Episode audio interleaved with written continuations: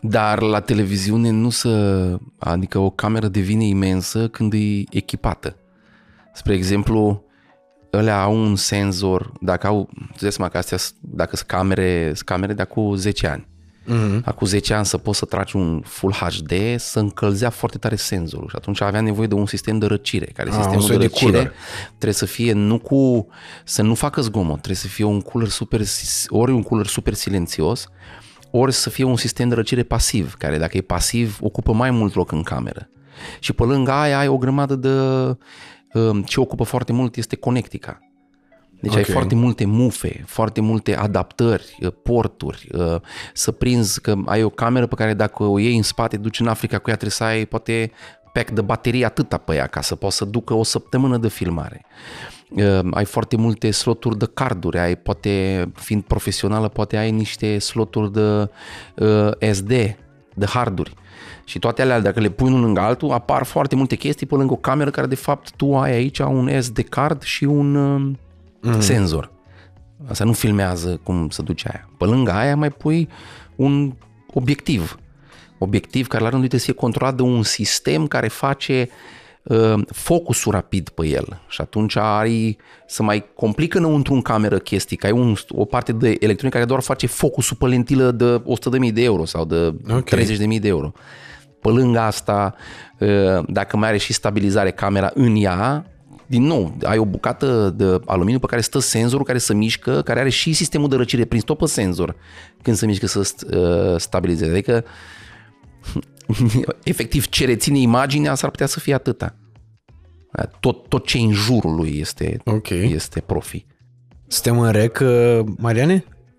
Deci, uh, oameni buni, puteți observa ce înseamnă uh, un podcast vin de o poveste, cafea de o poveste. Adică la ora 10 dimineață uh, vine Sorin Părcălab, un om pe care îl uh, cunoaștem uh, cu toții uh, din materialele sale umoristice pe care le uh, produce, adică majoritatea... Și le împinge în piață.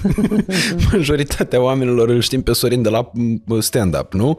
Ei, iată că la 10 dimineața, dacă nu se servește vin și se servește cafea în această sufragerie, discuțiile pot deveni extraordinar de tehnice. Ați uh, putut uh, urmări, doamnelor și domnilor, uh, și să vă lămuriți ce înseamnă diferența dintre o cameră de televiziune și o cameră de asta mirrorless cu care filmăm noi podcast. Sorin Părcălab a explicat-o mai bine decât mi-au explicat-o băieții de la showroom, cumpărate o camere. Ce faci, Sorin? Bine, am fost la sală și am venit la tine după aia. Îți mulțumesc tare mult că ai acceptat invitația mea. Eu mă bucur foarte mult că ești aici. Uh, pentru că din uh, toată garda asta de uh, stand-up comedian, mi se pare că ești unul dintre cei mai prolifici în ultima perioadă, iar uh, materialele tale au uh, spart o uh, bulă și au devenit foarte mm, cunoscute în ultima, în ultima vreme. Și ce mi se pare tare e că se vorbește mult despre materialele tale, adică ăla mi se pare că e momentul în care într-adevăr ajungi la un anumit nivel din punctul ăsta de vedere al notorietății uh, produsului pe care îl, uh, pe care îl scoți în piață, îl împingi în piață, cum spuneai tu, în momentul în care se discută în diverse zone bă, despre anumite segmente, fragmente din materialele respective. Ok. Și bă, pe lângă treaba asta, mă uitam la podcastul pe care l-ai făcut la Mihai Bobonete anul trecut uh-huh. și am aflat de acolo o informație care m-a interesat foarte tare. Nu știu dacă ai observat, aici avem niște miresme mai plăcute care survin din acest recipient. Ok. Uh, el uh, se numește uh, Loherber parfumul de cameră și îl importă niște prieteni de-ai noștri, sunt unici importatori în România, Neoteric Lifestyle se cheamă, iar patronul se întâmplă să fie în București în momentul de față.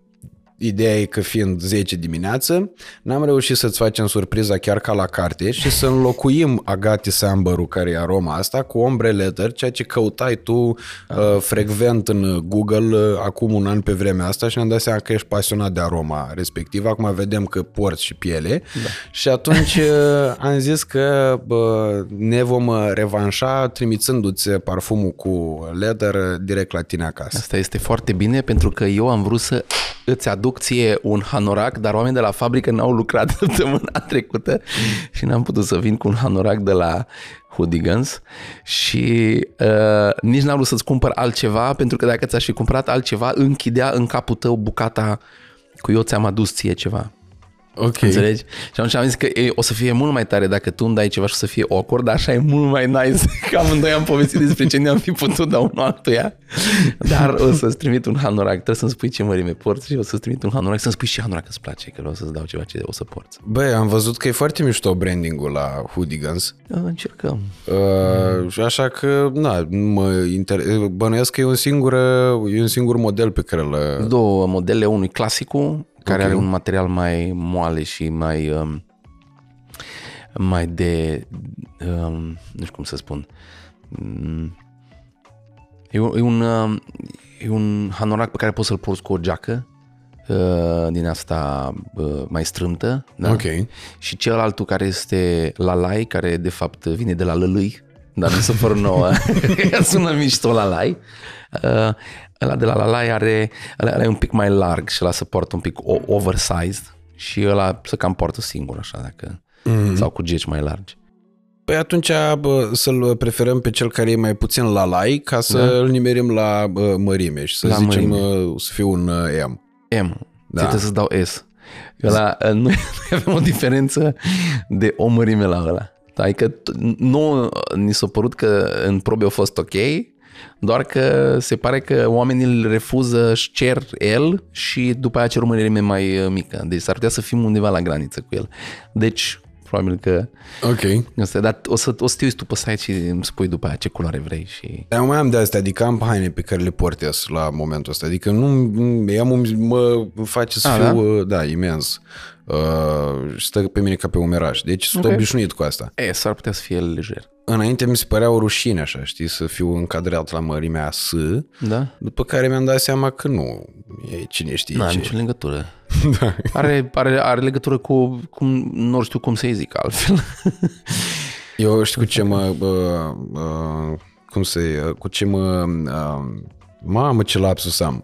E, și, e și 10 dimineața. Zice, uh, când te mm, minți Confrunți, singur. când te- Nu, nu, nu, nu, Ah, când te minți singur, când te Te minți singur. Zi așa, cum știi cu ce mă minți consolezi, mă. singur? Ah, consolez. Am Ferească înțeles. Dumnezeu, da. Mamă, cât am căutat consolarea, ești nebun la cap. Era în alt sertar. Acum trebuie să mă consolez că nu l-am găsit pe consolez.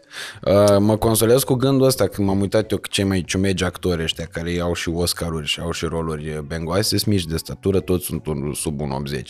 Și Daniel Craig și, bine, asta n-are Oscaruri, dar a fost James Bond și Tom Hardy și Christian Bale. Cred toți că ăștia dacă sunt ești acolo. mare, strică încadratura. Trebuie să schimbe lentila, îți pierd timp, costă mai mult. Nu mai e cadrele. Trebuie să... Uh, Ce uh, mi se pare mie foarte tare în uh, ceea ce ai făcut tu e că uh, linia asta de stand-up pe care ai mers, ai uh, ținut-o foarte uh, strâns, adică spre deosebire de mulți colegi de-ai tăi din generație, care au mai făcut și multe alte proiecte TV și așa mai departe, uh, tu ești unul dintre puținii care au mers tradițional pe direcția asta de stand-up și probabil de asta a și durat foarte mult să devii, m, să ajungi la notorietatea de astăzi. Um, mai, mie mi-ar fi plăcut și să joc. Am jucat într-un serial la Canal D. Ok.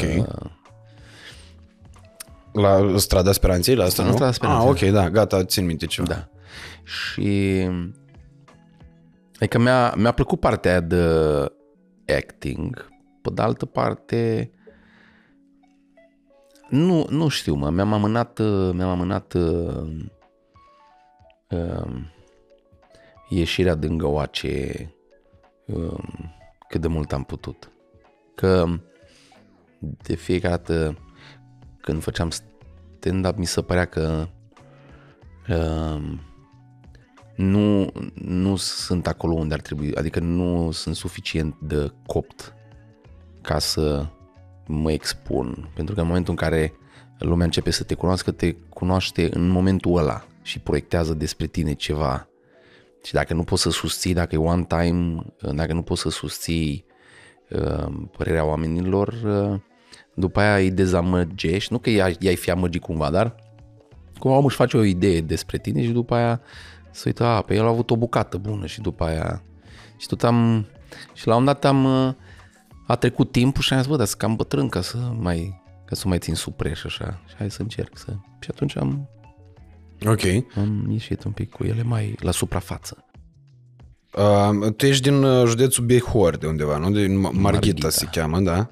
Uh, și uh, facultatea ai făcut-o la București sau la Timișoara? La Timișoara. Și ai făcut actorie, nu? Nu, am făcut inginerie. A, acum se explică. Am tot zis asta. Am- A fost o parte foarte...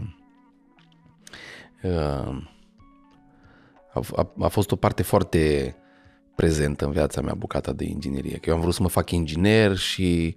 uh, Pentru că nu era conceptul de a trăi din comedie când am fost eu mai copil. Ok. Și cumva am tot, am tot uh, tras de bucata asta de inginerie, că mi-a plăcut foarte mult. Eu am fost pasionat de um, știință de mic. Da, știință, în- dacă eu când eram mic, eu visam să am un laborator, îmi plăcea Dexter, uh, depanam chestii, depanam, stricam chestii, scoteam piese, făceam colecție de piese. Când mă trimitea mama la gunoi, dacă mergeam să duc gunoiul, mai erau oameni care aruncau un televizor lângă sau eu scoteam bucăți din el, veneam cu el acasă. Aveam de lucru două zile. Nu era cu reciclarea pe atunci. Eu le reciclam. Da. Scoteam eu piesele și le bubuiam. Niște Bine. transformatoare legate invers, magnet cu neoane, prostii de-astea. Dacă erai suficient de pasionat la nivel de Marghita, cred că rezolvai problema de problema reciclării. Câte televizoare se puteau arunca pe zi? De asta era că nu erau păzit, dar era, era un cartier și cam fiecare mai avea ceva acasă, mai arunca un radio, mai tot mai găseam câte ceva prostii de alea, de, mai scoteam chestii din ele. Dar îmi și plăcea să, că nu ce drac era să faci, mă uita, era doar TVR-ul până să bage cablu, era doar TVR-ul și atunci era TVR versus uh, Duna. Lipescu, Lipescu pistolul ceva sau... Bun, și cum ai făcut switch-ul ăsta de la bă, partea asta de bă, pasiune tehnică de inginerie, cum ai făcut switch-ul către comedie? N-a fost un... N-a fost exact ca și cum ar suna un switch, un flac. N-a fost... Ok. uh, A fost au fost prezente în viața mea ambele. Eu am fost... uh, Am fost uh, un comedian de mic. Am tot încercat să-i fac pe oameni să râdă și în jurul meu și în clasă și...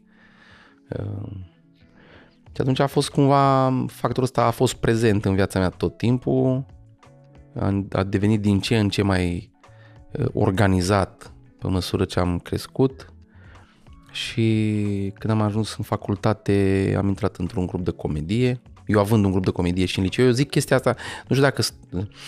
Deci eu am impresia că eu tot povestind la podcast, eu nu-mi dau seama într-adevăr sunt niște oameni care s-au abonați la mai multe canale sunt și oameni care s-au abonați la tine și probabil că nu sunt pentru oamenii care nu au mai auzit asta zic, da, ok, nu vreau să Da, Sunt nu oameni e- fucking shit, a mia oară au căcatul ăsta. Că mie mi se pare că e, l-am uh, tot zis. Deci eu am, eu, am, eu am început să fac comedie în clasa a 8 Printr-o întâmplare uh, eram cu uh, sora mea la... Uh, ea organiza... Deci stai așa, ea, ea era clasa 10 eu eram a 8 Clasa ei organiza uh, Miss Boboc, cum era pe vremea aia. Ok. Um, și trebuiau să fac un moment de comedie. Unul dintre uh, colegii ei de clasă și-a rupt piciorul și n-aveau pe cine să bage, că nu voia nimeni să se îmbrace în femeie și să urce pe scenă. Și sora mea tot țipa, luați-l pe frate meu că e funny, luați-l pe frate meu că e funny. Și am tot venit la repetiții cu ei și am intrat într-adevăr pe scenă atunci și am, uh, am avut un personaj care se chema Marimar și am uh, distrus, am fost... Uh, mă strigau oamenii pe stradă Marimar. Un an de zile mă strigau Marimar pe stradă. și uh, după aia am intrat la liceu, m-am uh, găsit cu un uh,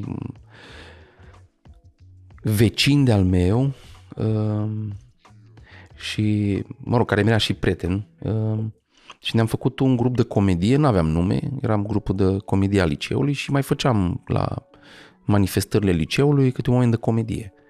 Ok. Așa, am căutat casetele, dar se pare că Marghita n-avea bani de uh, videotecă, așa că pe aceeași casetă să trăgeau baluri și când nu mai aveau spațiu, trăgeau pe aceeași da. casetă. Deci nu mai am filmări. Am vreo, cred că vreo două poze uh, din perioada aia. Uh, și cumva, când am ajuns în facultate, mi-am dat seama că poate să fie mai reală chestia asta. Noi tot râdeam foarte mult în cameră. Și cumva ne-am gândit, băi, să facem, să mergem la grupul de comedie. Și am mers la grupul de comedie cu băiatul cu care, um, cu tot, tovarășul meu cu care am avut grup de comedie în Marghita. Am Ok. mers împreună, noi am stat împreună în aceeași cameră în Timișoara. Și la un dat am zis, băi, hai să mergem la, să ne facem un grup de comedie, am vrut noi. Și ăsta zicea, băi, eu am văzut niște anunțuri cu uh, trupa de comedie OZN, caută și am zis, hai să mergem și noi până acolo să vedem ce se întâmplă. Am mers acolo, am făcut, scuze-mă, a, uite, am, uite, am uitat să-l pun în Nicio startul problemă, ăsta. stai liniștit. Um, am, uh, am mers la grupul de comedie, am, uh, am văzut ce comedie făceau ăștia. Toată lumea, deci toți de la grupul de comedie voiau să facă comedie mai sus, doar că nu, nu reușeam să ne găsim o cale. Și atunci făceam pantomime și sketch-uri, clasica comedie, clasic. Deci dacă ai lua tipuri de comedie, genuri de comedie de la Vacanța Mare și uh, uh, Divertis. Divertis uh, cam asta făceam și noi. Doar că noi încercam, ne fiind atât de stăpân pe zona politică, ne fiind atât de interesați de zona politică, ne duceam mai mult în zona umană și personaje fictive și de-astea. Mm. Așa, și prietenii mei cu cu care am mers la grupul de comedie după două, trei luni, am făcut un spectacol, nu s-o regăsit acolo și ori plecat, ori zis, bă, eu nu vreau să fac asta. Uh, și um, referendul de la Casa de Cultură Gigi Roșu ne tot zicea, bă, dacă vrei să rămâi, rămâi până măcar până la festival, să vezi că e foarte tare. Și să făcea festivalul de satiră și umor de la Târgu Mureș, unde am uh, mers cu grupul de comedie și a fost uh, o experiență extraordinară pentru un student, că ne strângeam acolo o grămadă de studenți din toată țara și era o competiție pe comedie și pe satiră și umor. Mm. Și ușor, ușor am crescut din zona aia, am început să avem contracte în Timișoara, uh, pe zona de comedie făceam, mergeam pe la anunți, pe la botezuri, după aia ne-am, uh, um, erau niște băieți pe care tu menționez, uh, frații Staieci din uh, Timișoara, uh, care voiau să facă un club de stand-up și eu au făcut, aveau clubul și căutau oameni să facă stand-up și în 2005, cred că, 2004-2005, nu, mi- mi-e așa de neclar, dar cred că totuși 2005. Hai să 2004, zicem, da, 2005, pe 2005, că e rotund. Așa. uh, am, uh, am scris uh, o bucată de stand-up. Noi făceam la ei uh, show de așa și ele ziceau, hai să facem și stand-up. Și am scris o bucată și mi-am aminte și acum că am, cu prima glumă am distrus și după aia următoarele 3-4 minute au fost awkward, că nu știam să fac neapărat stand-up, nu, nu puteam să gândesc în Ok. paradigma aia, dar îmi plăcea foarte mult ideea. Și toți colegii mei de uh, trup au zis, mă, mă, stand-up la noi, mă, stand-up e americanesc, mă, nu, nu o să prinde la noi, n-are cum să... Și am zis, man, o să, o să, o să vorbim peste 10 ani. Și eu am ținut de chestia asta, am ieșit din grupul de comedie cu un alt coleg de-a meu din grupul de, pe care îl întâlnisem acolo cu unul Flavius. Ne-am făcut o altă trupă uh, care se chema Sensunic. După aia am renunțat la numele ăsta care mi s-a părut cam dubios. După aia am intrat înapoi în OZN, după aia am ieșit din OZN din nou. Ne-am mai luat de acolo. uh, După aia ne-am făcut o trupă care se chema Brigada 2 pe 3 și cu Brigada 2 pe 3 am mers în țară din 2008 uh, până în 2011. Ok, și după aia, bă, Și din aia, 2011 m-am mutat în București, în uh, pf, mai știu, cred că iulie, august 2011 m-am mutat în București. da, o perioadă bună de a te muta în București. Când, mm-hmm. când nu-ți bucureșteni în București. Da, m-am mutat și o lună n-am ieșit din casă. N-am ieșit. Ieșeam, dar eram, eram copleșit de Dimensiunea agitație, Bucureștiului. de, da, da, da, de, nu prea înțelegeam nimic, amen. Ok. Și magia asta, te bagi sub pământ și ești în altă parte, era, ești prost la cap, metrou și altă parte a București, care arată cu totul altfel și, da. Da, bă, povesteai în, tot în episodul de la bă, Bobo, ziceai de, un, de o perioadă din viața ta când ai avut și show-ul ăla la care a rămas o singură masă care râdea și ceilalți oameni se rămăseseră la spectacolul la Deco. de la Deco, da, da. Uh, doar ca să uh, nu știu, că plătiseră bilet și fusese oamenii vâncică după care bobonete. Deci, oamenii au rămas acolo, nu era că nu au rămas. Da, Doar numai că, că era o singură mai... masă pe care te concentrai tu. Deci, da, nu. pentru că erau singurii care râdeau, care au venit pentru mine. Ok. Pentru că era... Uh, la Deco era foarte... Bombonete atunci uh, era într-un nou apogeu a carierii lui pentru momentul ăla. Mm-hmm. Și începuseră să vină foarte mulți oameni care nu aveau nicio treabă cu cu, cu fenomenul stand-up. de stand-up, da. da. N-aveau nicio treabă. Ei vreau să-l de pe Bobo. Ok. Și atunci oamenii care nu știau nimic, deci erau oameni care nu știau ce înseamnă stand-up, știau că vor să vină să-l vadă pe Bobiță, știau că o să-i facă să râdă, dar nu înțelegeau nimic despre stand-up și nici nu erau dispuși să asculte de la un om glume. Erau, băi, oamenii pentru bobonete, nu te știu. Deci la am avut la un moment dat în, într-o sală, i-am, am, nu, nu știu dacă în ce, podcast, în ce podcast am mai povestit asta, eram pe scenă și unul de aici am strigat, nu te știu, nu te știu. și eu eram, men, da, îmi pare rău. Salut, Acum... sunt Sorin. nu, deci biletul uh, era destul de scump pentru categoria aia de oameni. Și okay. ei nu-și permiteau să piardă niciun minut nevăzându-l pe Bobiță sau pe Vâncică. Nu, nu puteau, în capul lor nu ieșea, păi stai un pic, eu am plătit bani să-l văd pe Bobiță. Și ăsta e aici de, de, de 15 minute, nu, nu vrea să plece prostul. Păi și Bobiță când o să vorbească? Mie, eu când râd la Bobiță, eu de-aia venit să-l văd, pe el sau pe Vâncică. Și era, acum să spun, era... Uh, pe mine m-a ajutat extrem de mult perioada aia, pentru că uh, mă luptam cu mă luptam cu niște oameni care nu voiau să mă asculte și erau serii în care îi dovedeau, adică nu aveam nicio problemă. Pro- problema nu era când intram înaintea lui Bobo, că știau că o să vină. Problema era când intram după Bobo. Aha, da. Era ok, nu, nu s-a terminat, nu asta a fost tot, eu, eu de-aia am venit să văd ce, ce, ce, ce, ce cu asta. În loc să o ia de bonus, erau, erau la modul... Se gândeau că poate mai într-o dată bobiță. Nu știu. Dar în, când am intrat înaintea lui, când am intrat înaintea lui Bobo, odată era unul lângă mine și țipa la mine, mă. Deci țipa la mine, nu te știu, nu te știu. Și eram, bă, dă dacă ai asculta un pic, poate ai înțelege că nu trebuie să mă știi neapărat, că nu, nu am să facem cunoștință aici. Nu-i salut, salut, ne știm. Nu, nu, nu, nu contează asta. Știi bancul Fii un pic atent la ce zic, poți ar putea să râzi. Știi bancul ăla cu Sorin? Da. Că sigur, sigur, aia, aia era replica acolo. Salut, sunt Sorin, am venit să o fut pe fica dumneavoastră. So ce? Sorin. Yeah. La, da. A fost la, la un moment dat unul dintre podcasturile cele mai vizualizate de pe canalul ăsta e unul cu Sorin Constantinescu. Așa. Îl cunoști? Uh, da, de el prin diverse medii. Ei, cel mai lăicuit comentariu la podcastul ăla e unul care sună fix în felul următor ce am bătrânit Sorin Părcălab. Da? Nu te cred. Serios? și ce pare. mi se pare acum foarte mișto e că uh, similitudinile dintre voi doi, abia acum le observ stând față în față cu tine și adică... vorbind cu tine, îmi dau seama uh, pe lângă uh, zona țării din care proveniți, care e aceeași masă mă rog, ele din Ineu, tu ești din Marghita. Ele din Ineu? Da. Eu am copilărit la Sebiș. Asta unde e aproape de Ineu, Ineu nu? Da, suntem, adică e județul Arad, mm-hmm. ambele. Era o haltă ceva la Ineu. Că ți minte că mergeam la un festival de teatru și făceam Ma, o viață că... cu trenul. De la Iași la Arad am făcut și 21 de ore. Știu că la Ineu mai oprea trenul. haltă. Haltă toate, o singură gardă nord și restul halte? Mm, nu, stai, haltă e undeva unde oprește trenul, dar nu neapărat ca să te urci sau să te cobori din el, ci pentru considerente ah, tehnice. ok, ok, înțeles. Ceva de genul ăsta, dacă nu mă înșel, dacă greșesc să mă corectați în comentarii cu apelativul prostule. Asta e cel mai... Halt?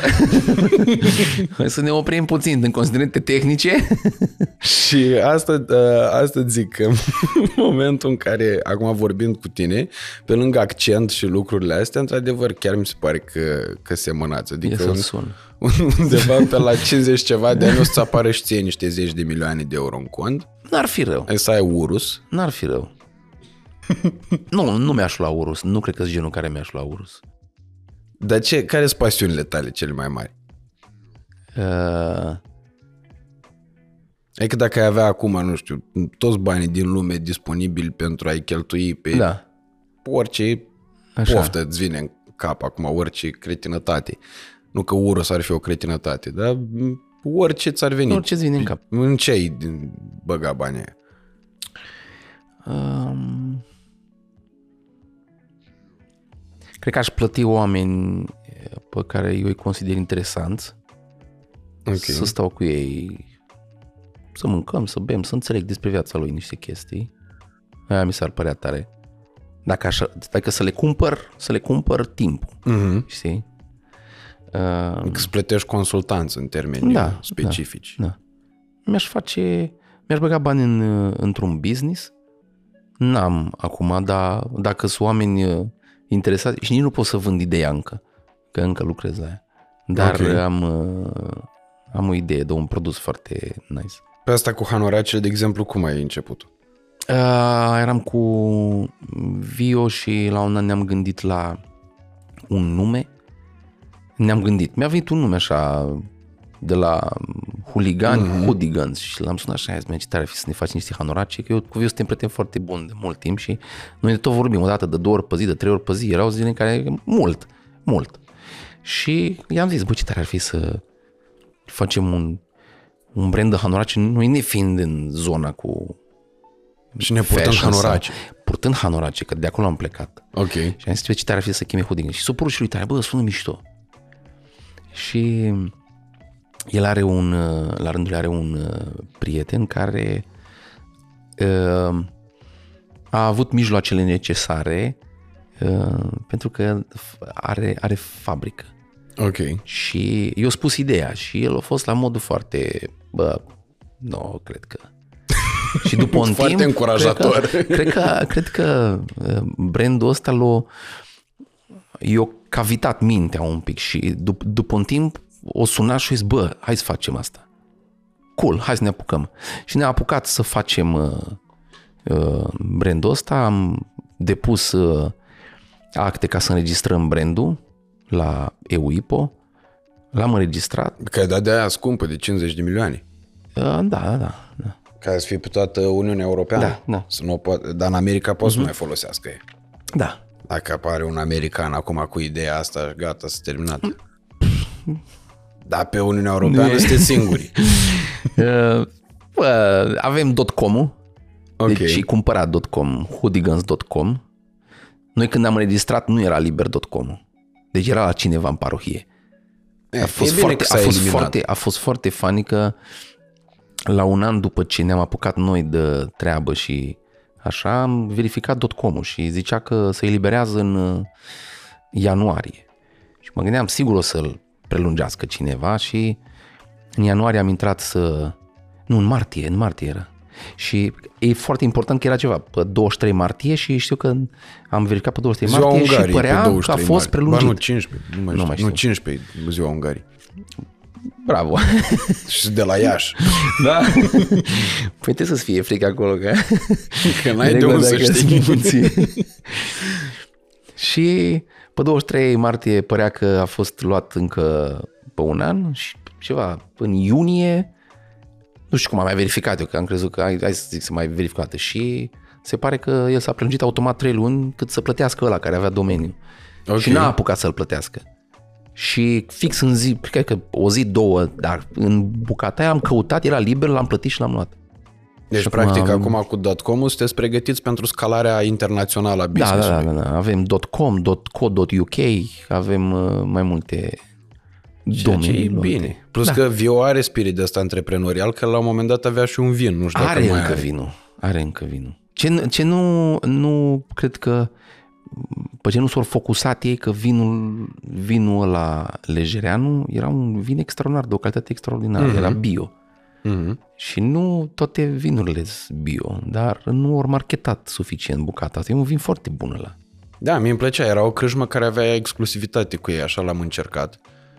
Ceea ce demonstrează că dumpingul ăsta e foarte... Bă, o metodă foarte benefică de bă, promovare și mi-a plăcut foarte mult, mai ales că era într-o perioadă în care bă, vinul devenise una din pasiunile mele bă, principale. Adică dacă mi-ai pus tu întrebarea ce aș fi făcut cu bani... Principale? Dar, dar tu, dacă ai, ai fost să ai toți banii din lume, ce ți-ai făcut? O cramă? Da, clar. Deci Dar... ciuda mea este că există crama liliac, că eu fiind pasionat de Batman, când am văzut vienul respectiv, îți dai seama cum mi-a dat în cap. Ai zis că, aoleu, mi-a distrus ideea de business, ești nebun. Dar nu contează, că tu poți să-i pui alt, alt nume. Și poți să-l pui, cred că poți să-l pui mai catchy, mai spre Batman. Poți Wayne. să mergi într-o... Da, poți, să-i, poți să-i zici altfel. Poți, să, poți să-i zici altfel. Nu omul liliac. Poți să-i zici că după e ce bei te pune în cap, știi? da. dar, dar tu erai în zona, tu erai în zona de studiu, uh, adică în, în, tu ești pasionat de făcut vin, de uh, să nu, momentan ești pasionat de băut. Da, vin. de băut, ok, da. bun, scuze, scuze eu. la level 1, cum ar veni. Eu am crezut că, eu am crezut că ești pe zona deep, adică mai, uh, bă, dacă iei soiul ăsta și îl cureți de coji și bă, scoți și sâmburi și faci vinul din fix din pulpă, iese o treabă. Dacă pui uh, cojile și îl storci, iese altă treabă. Adică am crezut că în zona asta de... Chiar la acest nivel încă nu, dar bă, îmi propun, pentru că gândul meu e următorul. Nu poți să faci niciodată o, o afacere de succes uh, dacă businessul respectiv nu vinde un produs pe care tu, în primul și în primul rând, antreprenor să-l consumi. Noi de acolo am plecat cu hanoracele. Noi am vrut să facem niște hanorace care să fie premium, uh, cu material extraordinar, cu atenție la detalii, cu absolut tot ce am putut să facem mai bine pe hanoracele astea și să fie la un preț cât mai jos.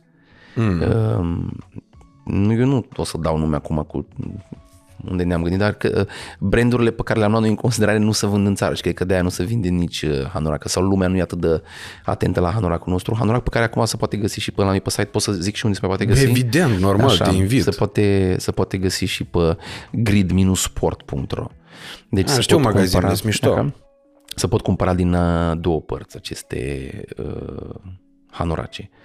Și ce am, avem noi cu...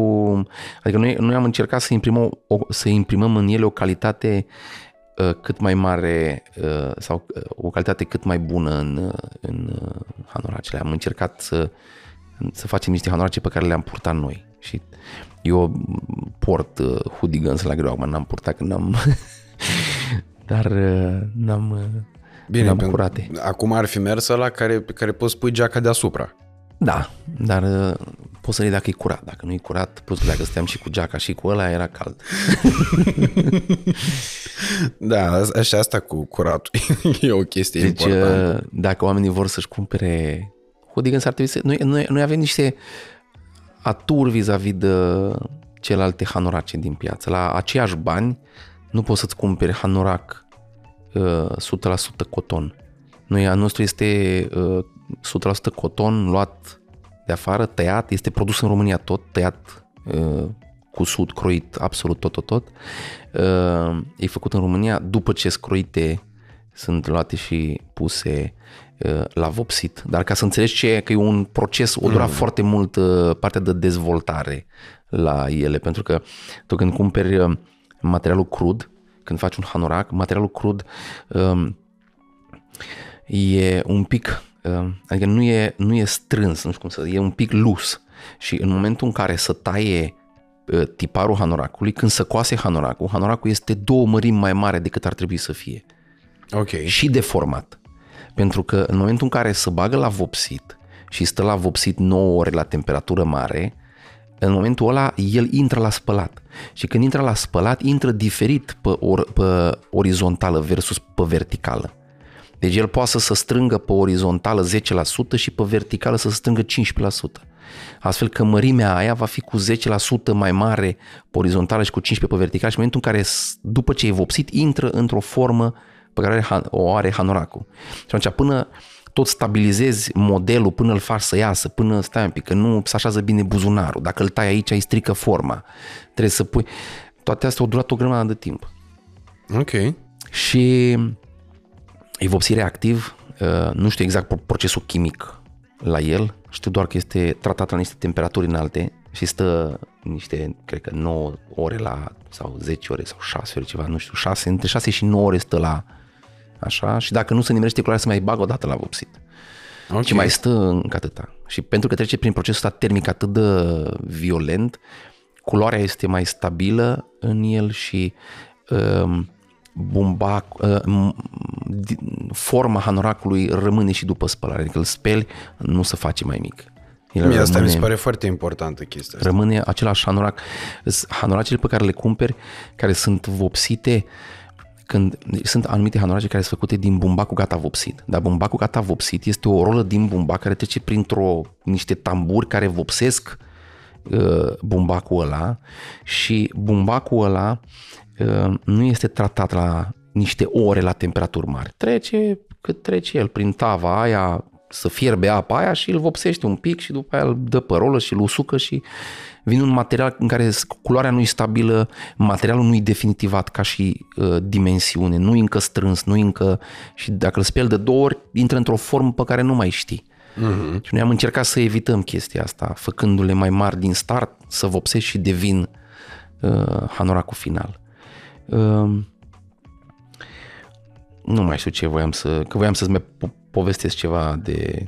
A, da, și uh, pânzele, sunt, sunt anumite haine pe care atunci când le cumperi, uh, îmi pare un material foarte mișto. Uh-huh. Și în momentul în care l-ai spălat, ies scame din el.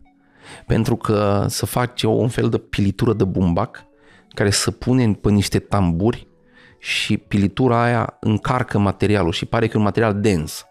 Dar tu Uite, ai acolo ai- practic o, un schelet cu niște scame pe el. Exact, da. Și dacă l-ai spălat de trei ori, schimbă structura materialului și începe să vadă prin el și bă, dar stai un pic, nu-i cum l-am cumpărat. Uite, aici mi se pare o, o întrebare bă, mm. foarte potrivită care se ridică și pe care mm. nu am uh, avut cui să o adresez niciodată în cunoștință de cauză. Te rog. Uh, sunt foarte multe haine care pățesc chestia asta și de la prima spălare, nu de la, adică nu trebuie să uh, Da. nu trebuie să devină istorice ca să Da. da. devină uh, ciuciulete, așa era o vorbă la noi. Uh, cum deosebești în momentul achiziționării uh, o haină dintr-un material care va rezista spălărilor și o haină care e de unică folosință la calitatea ei maximă? Nu prea... Nu prea N-ai e nicio cum să- șansă, nu? Nu. De exemplu, mie nu-mi spune nicio etichetă Deci deci dacă, dacă- a fost dacă- dacă... vopsit cum e hanoracul ăsta sau dacă a fost uh, cumpărat bumbac uh, gata vopsit la momentul confecționării. Nu. Ok. Nu, cred că trebuie să faci research pe, pe produs în sine.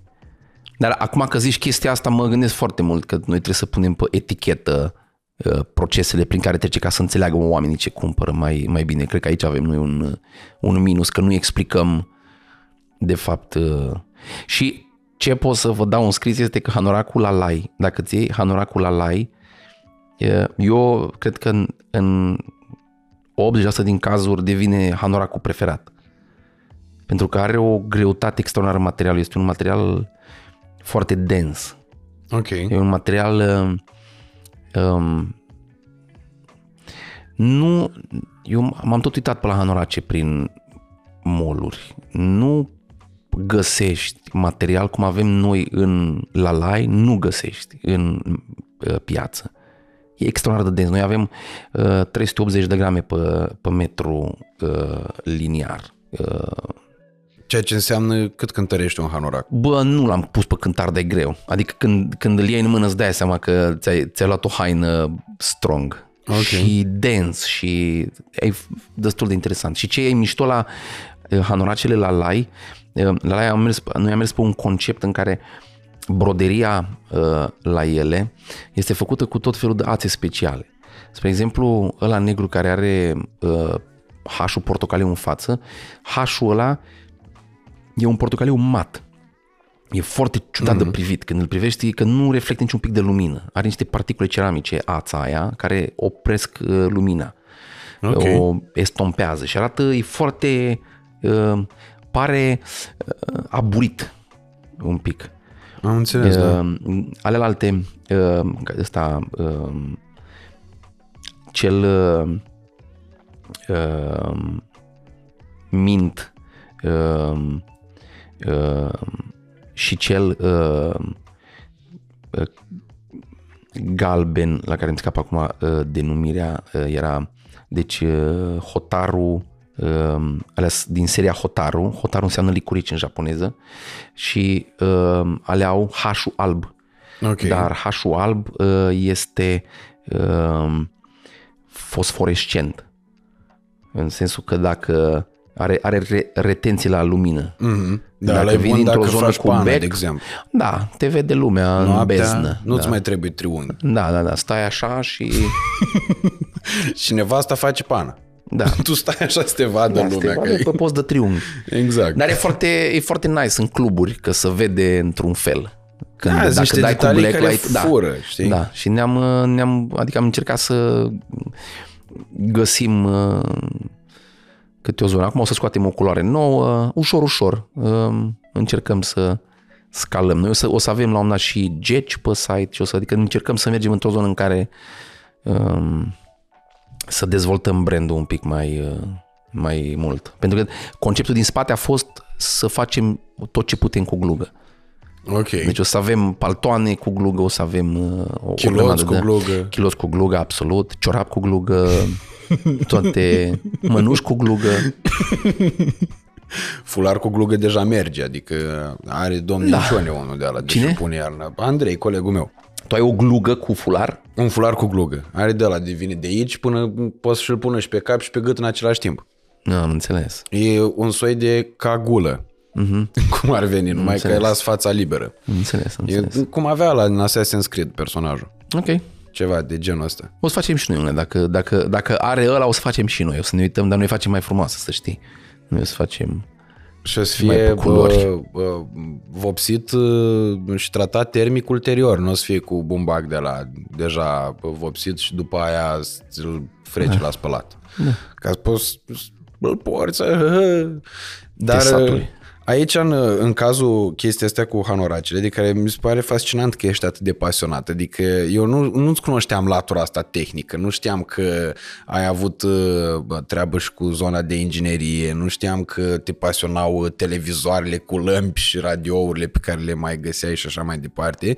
Uh, Acum mi se pare logic faptul că tu ai putut să explici procesul de fabricație a unui uh, bă, hanorac într-un detaliu, nu știu, adică cred că dacă există um, vreo autoritate care te, unde trebuie să te duci cu toate lucrurile astea, cu procesul tehnic la, uh, la un obiect vestimentar? Nu interesează, interesează, interesează ca fabrica care produce hanoracele să aibă anumite certificări. Ah, care, ok. um, Certificări însemnând că oamenii care lucrează acolo au condiții necesare de lumină, de uh, echipament de protecție, uh, m, sunt uh, plătiți pentru munca pe care o fac uh, conform uh, legilor în vigoare, uh, adică de li se ore. respectă drepturile. uh, mm, După aia mai există niște standarde de calitate uh, pe care le impune fiecare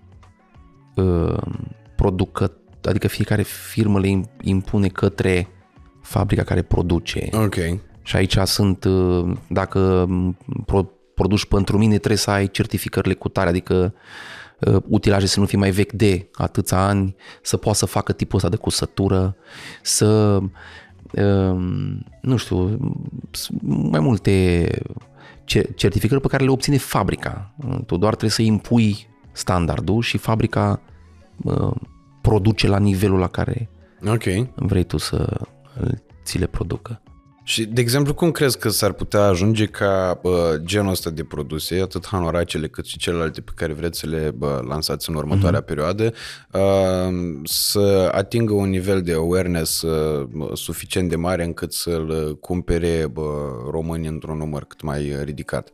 Nu, e- nu e, e un shift care se face destul de uh, greuț, uh, pentru că eu îmi dau seama, produsele pe care noi le punem pe piață nu sunt uh, cele mai ieftine. Adică nu, nu o să mergi să zici cel mai ieftin, dar pentru cel mai ieftin deja sunt branduri pe care poți să le cumperi. Mm.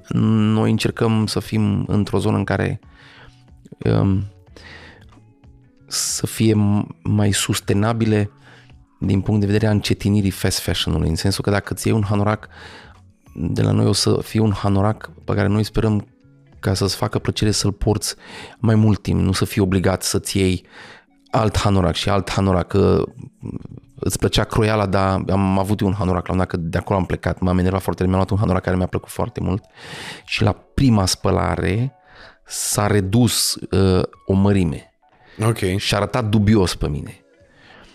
Mi-a plăcut foarte mult hanoracul. Uh, la a doua spălare a mai intrat un pic și de, după aia, la, cred că la a patra spălare deja pierduse mai mult de 30% din culoare și am fost, bă, de o dracului. Și am dat bani ca lumea, adică nu, bani ca lumea. Mi s-a părut că nu... Cam cu cât vindem noi acum în orașele, cam, mm-hmm. cam ăla a fost. Și am zis, bă, nu se poate, în banii ăștia trebuie să fie un hanorac care să fie bun. Și atunci noi ne ducem pe zona asta, să fie bun. Și noi o să încercăm să ducem în zona asta.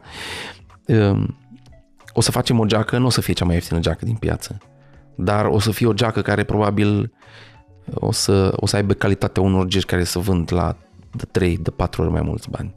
Ok. Adică noi uh, cumva încercăm încercăm să aducem o calitate pe care le găsești la brandurile foarte mari, dar într-o zonă în care să-și permită omul să nu plătești uh, brandul.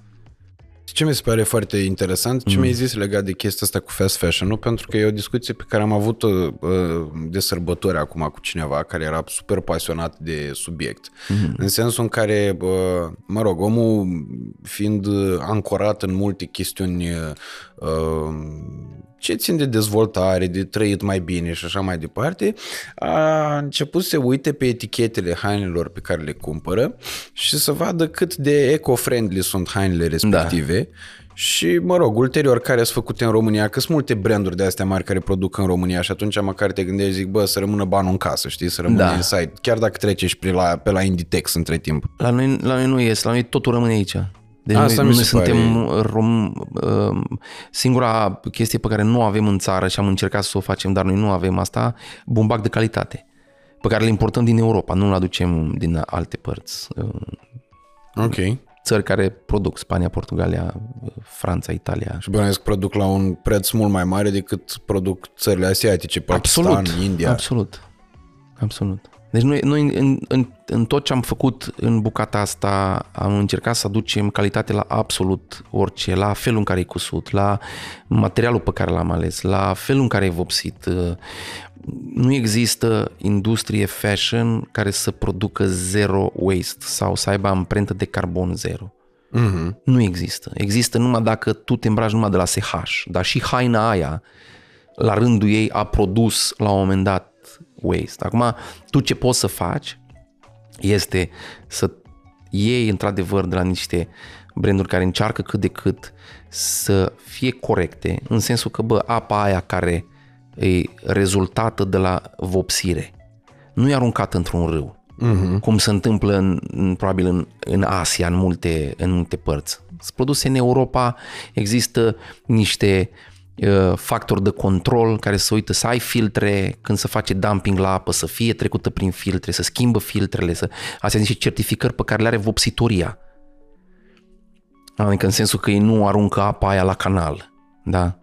Da, e un produs, e un, uh, e un proces chimic, dar un proces chimic e și când pui, uh, ce știu eu, oțet cu uh, zeamă de, uh, ce știu eu, de uh, mure și îl vopsești și iese culoarea murii, tot proces chimic mm-hmm. e, tot termic, termic-chimic. Aici sunt niște alte substanțe care fac fixarea în material, în... Um, dar tu ce poți să faci este să cumperi, să cumperi de la niște firme care încearcă să fie cât mai corect și uh, să cumperi un hanorac care, sau o haină care să țină ca să nu trebuie să cumperi două, că deja ai două perechi de blugi care au consumat apă, pământ și nu știu ce și... Mm-hmm. Uite, ăsta e motivul pentru care uh, eu pun la bătaie încă un hanorac de la Sorin, de la uh, Hoodigans, în uh, comentarii dacă uh, voi uh, veți trece cuvântul Hoodigans și mă rog, orice altceva mai vreți mai scrieți în comentariu, dar neapărat cuvântul ăsta ca să vi-l putem găsi după uh, search în momentul în care căutăm uh, în softul de extragere uh, și să le putem încărca comentariile, uh, comentariile respective în uh, softul respectiv mai pun la bătaie un astfel de hanorac, după care câștigătorul aflăm săptămâna viitoare, voi veniți și îmi spuneți care e mărimea și așa mai departe, eu îl comand aici și după aia îl redirecționez către uh, câștigător. Uh, vă alegeți modelul, evident și mărimea uh, și de ce fac chestia asta? Pentru că mi se pare că uh, toată treaba asta cu mâna de lucru ieftină, care uh, ne-a tot fascinat în procesul de globalizare, a dus uh, foarte mult la scăderea standardelor de calitate și atunci cred că trebuie să susținem prin exemplu viu oamenii care încearcă să facă ceva la un nivel calitativ, iar lovelele alea să rămână aici între noi ca să ne crească și nouă economia, treaba, că crește economia, crește și inima, crește și moralul, crește tot ce trebuie. Și cred că despre asta e vorba, trebuie să ne obișnuim spre a căuta calitate, nu cantitate, că decât să-mi cumpăr 5 hanorace pe care să bă, le port de două ori fiecare, mai bine îmi cumpăr unul singur pe care să-l port de 20 de ori. Și atunci am rezolvat combinația și, și sunt și eco-friendly și nici nu bă, să aruncă sunt apa cât de eco-friendly, Sunt cât de eco-friendly să pot produce. Nu, nu, încerc să mă feresc. De, uh, sunt foarte mulți oameni care uh, pun uh, eco nefiind uh, eco. Noi, noi nu, noi nu uh, mergem pe zona, suntem, mamă, suntem gri total, adică culoarea aia uh, blue mint, extrasă din uh, licurici mm. și băgat acolo. Nu, sunt niște procese chimice, dar sunt niște procese chimice, uh, cum ar zice americanii, uh, contained, adică sunt, uh, sunt făcute în medii uh, uh, conforme în, uh, și în, cât mai standardizate, nu, nu sunt făcute la bătaie de joc. Da, ceea ce e foarte important, că până la urmă, urmă evident, există pro- procese care nu pot fi eco-friendly 100%, da. dar măcar să nu fie bătaia bătăilor de joc. Și... Nu, și uh, oamenii nu, nu cred că știu, noi și, adică pânza, dat fiind faptul că noi cumpărăm pânza din Europa, uh, Portugalia, Spania, Italia, Franța, sunt cele patru țări unde uh, ne căutăm uh, furnizorii, ei ca să producă pânza aia, pe care o produc pentru alți, pentru alte branduri mari, că noi am încercat să ne ancorăm în zona aia de material, ei trebuie, la rândul lor trebuie să aibă niște certificări. Și certificările la rândul lor sunt la modul bumbacul este produs pe terenuri nu știu de care, mm-hmm. nu s-au folosit nu știu ce tipuri de chimicale pe bumbacurile alea. Uh, deci toate certificările astea vin lanț. Da? Exact, adică noi da, da, da. alegem da. firma care are, prezintă niște certificări pe material, ca să știm noi că materialul pe care îl cumpărăm un material uh, de calitate și un material care respectă la rândul lui anumite uh, certificări. Da? După mm-hmm. aia, noi la rândul nostru producem într-o fabrică care are niște certificări și toate astea în lanț îți dau un produs care, pe care noi încercăm să, uh, adică să fie cât mai aproape de sufletul nostru și în fine. Da, ceea ce mi se pare foarte mișto și de asta vorbeam despre awareness și te întrebam despre treaba asta, pentru că o să o leg puțin cu uh, ceea ce te întrebam în uh, debutul discuției. Uh, când vorbeam cu tine la telefon, când trebuia să intri în complex, domnul de la pază la un moment dat a zis că, ți-a zis că gata, vă știu de la televizor. De la televizor, da. Și atunci o să o leg și cu povestea de la Cafe Deco, când oamenii veneau să-l vadă pe bubiță, okay. că îl văzuseră la televizor și era explozia de bă, hype a las fierbințului în perioada respectivă. Care din nou a adus pentru, ca o scurtă paranteză, a adus pentru lumea stand-up-ului enorm de mult bine. Exact despre asta voiam să vorbim. Okay. Uh, cum ai simțit tu uh, momentul, uh, impactul pe care momentele tale din televiziune, de la umor, de la România are roast, de la Stand Up Revolution și așa mai departe, uh, l-au avut asupra carierei tale în stand-up și cum simți publicul de azi față de publicul din uh, începutul carierei tale? Um, eu n-am prea avut uh, probleme cu calitatea publicului care venea la show-urile mele. N-am, uh, n-am trăit uh, zone din astea de să am un public pe care nu mi l-am dorit la show-uri. Um, la show-urile mele, zic. Mm-hmm, da? Mhm, Dacă mergeam cu alți comedianți sau ceva, era un public care venea pentru ei și atunci mă scoteau pe mine din calcul în sensul că, nu, se întâmplă, asta e... Dar uh, n-am, n-am avut cu calitate. La mine a fost o problemă de cantitate. Nu, nu se strângeau suficient de mulți oameni uh, la show-uri ca să fac show-uri mari. Um, apariția la Ai Umora m-a băgat într-o zonă mainstream unde cred că um, suntem destul de ok pe zona mainstream, adică suntem destul de mainstream cât să umplem săle, dar încă nu suntem atât de mainstream ca să nu știu, să aducem oameni din absolut toate spectrele. Nu știu cum să spun. Uh, cumva parcă la noi vin uh, e o anumită categorie de oameni care vin uh, și e cumva adică îi, îi, îi vezi când vorbim cu ei sau așa, nu știu cum să, cum să descriu. Au Um, Crezi într-un profil anume a publicului de stand-up? Mai da, hai să, hai să luăm așa. Sunt, sunt uh, într-o zonă... Nu, nu, nu că cred într-un profil. Asta se întâmplă. Eu îți spun, okay. eu îți spun cam ce simțim la noi. Sunt uh, între... Sunt, sunt un, un pic mai în sus ca vârstă. Sunt undeva pe la uh, 30-50 pe acolo. Uh, 30-50 și sunt într-o... Uh, nu, nu, cred că am, nu cred că am lovit, nu cred că am lovit uh, pătura muncitorească. Nu că e rău mm-hmm. sau că e bine, doar ca remarc așa, ca că din punct de vedere financiar e rău că n-ai lovit pătura muncitorească. Ca e mare. Pentru că, da, e mare și atunci, adică e o chestie, adică poate că ne-am fi dorit un pic și din pătura aia, doar că nu s-a întâmplat. Suntem, Cred că ca și profil de consumator suntem într-o zonă în care dacă știi de stand-up, ai auzit de noi, dar dacă ai fost curios să ne vezi, atunci știi mai mult de noi. Dar s-ar putea să fi trecut pe lângă noi, să ai, ok, mie îmi place ăla și ăla că i-am văzut și atât.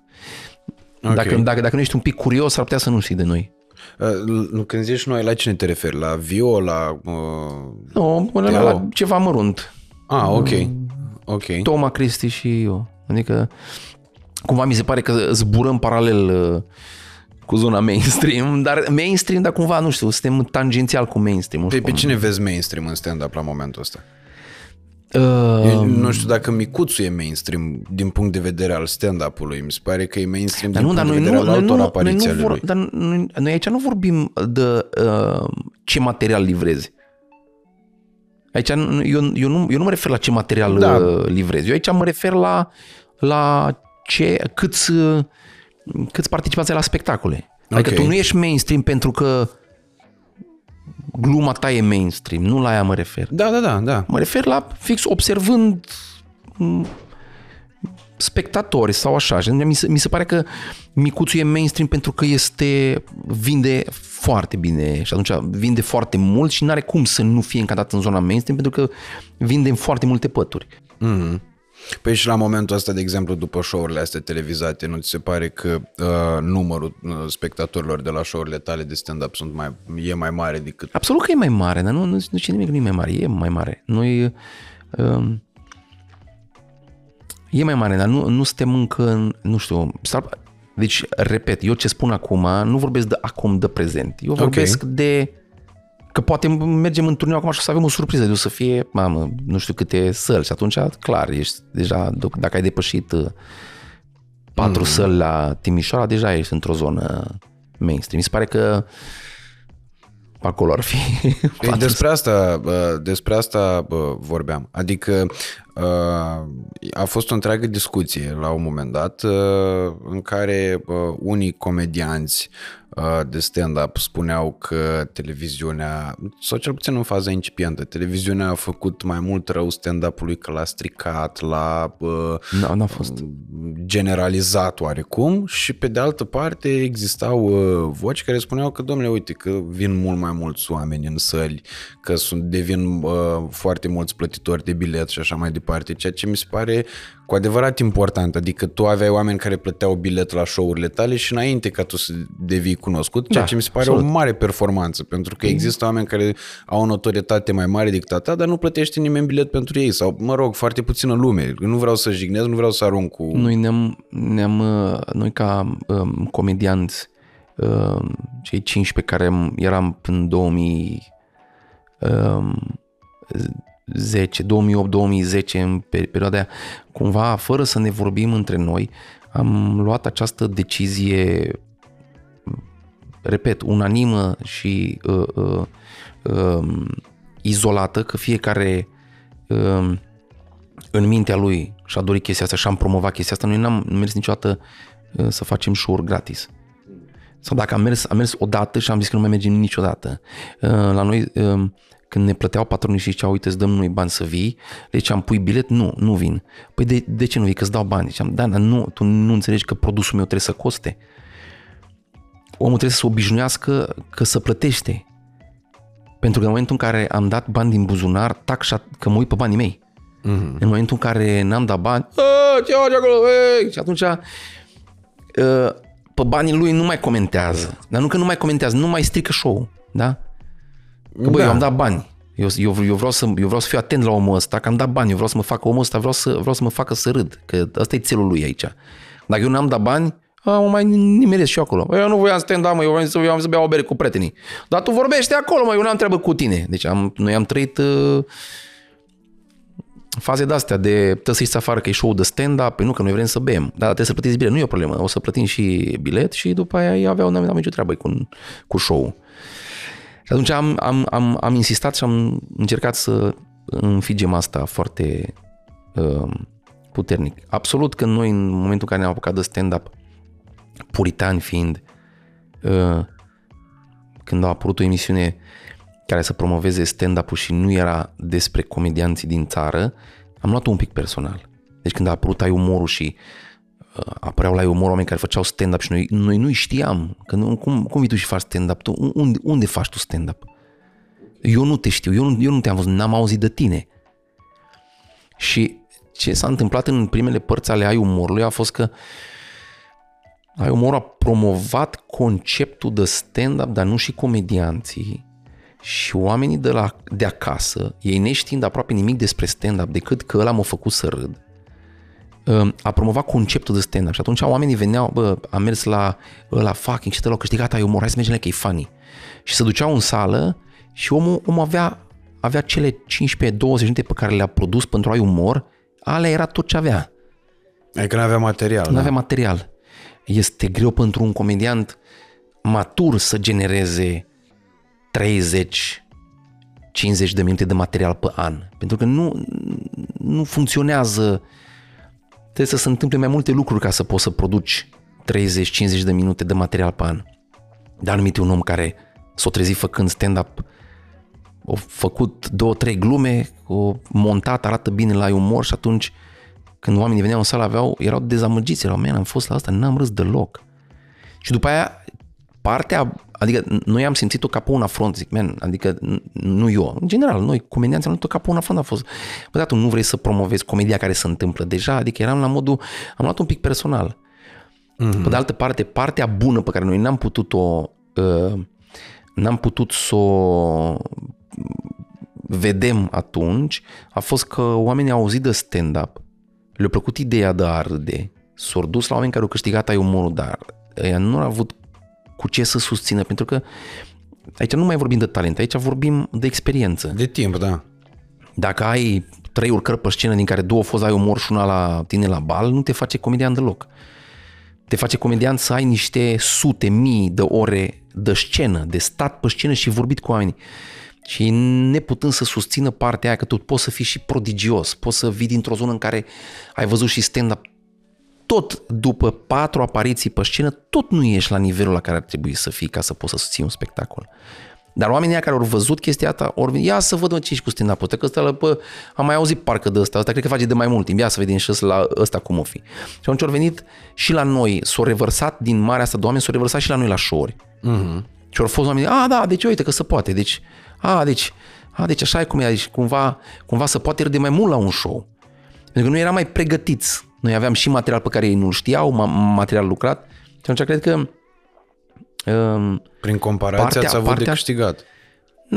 Da, prin comparație, dar nu, nu ne cum, Da, prin comparație, dar e și, cum să spun, e și foarte greu să compari ce vezi acasă cu ce vezi în sală și după aia e greu să compari ce vezi în sală la un om care face de, nu știu, de două luni cu ce vezi că face un om de 10 ani. E o diferență foarte mare, știi, de, cât exprimare. timp uh, îți ia să scoți un material cu care să începi să mergi prin, uh, prin show-uri? Uh, nu pot să... Nu e o perioadă. Nu e, o, nu e un standard. Deci sunt... Uh, dacă, ai, dacă mi se întâmplă ceva ce mi se pare mie funny, la un moment dat poate să fie de când mi se întâmplă până devine un material viabil, poate să fie o lună jumate, două luni, Poate să fie un an. Nu știu. Nu, nu, e, o, nu e o regulă. E tot timpul un strag, adică e tot timpul... E ca și cum ai merge la... Um, la vânat. Uneori mergi două zile, nu prinzi nimic, ca într-o zi prinzi patru mistreți. N-are... Dar nu-ți impui un, un target sau un deadline, nu? Nu, e adică o muncă nu zici, constantă. bă, anul viitor trebuie scot special. Nu, e o muncă constantă. În fiecare zi ai această întrebare, te uiți la chestii, te mai gândești oare ce ar fi fani aici, îți mai vine, a, ce tare fi să zic în bucata aia mai bag gluma asta. Mi se pare funny. După aia îți vine o idee, nu, nu dau seama, e o...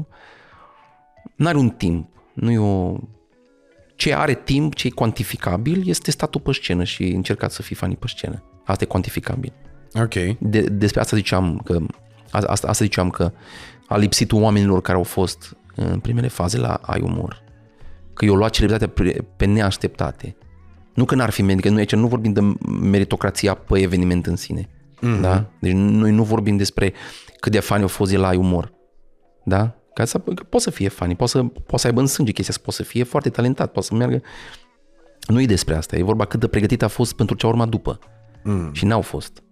Că n e foarte greu să te pregătești, să recuperezi în trei luni de când nu? Ai câștigat, ai umorul, trebuie să mergi să faci spectacole, dar tu faci de trei luni. Păi, și să stai de dimineața până seara cu microfonul în mână, dacă n-ai oamenii care, cu care să faci bounce de idei, tot n-ai cum să recuperezi chestia aia. Mm. Deci e doar vorba de timp, de...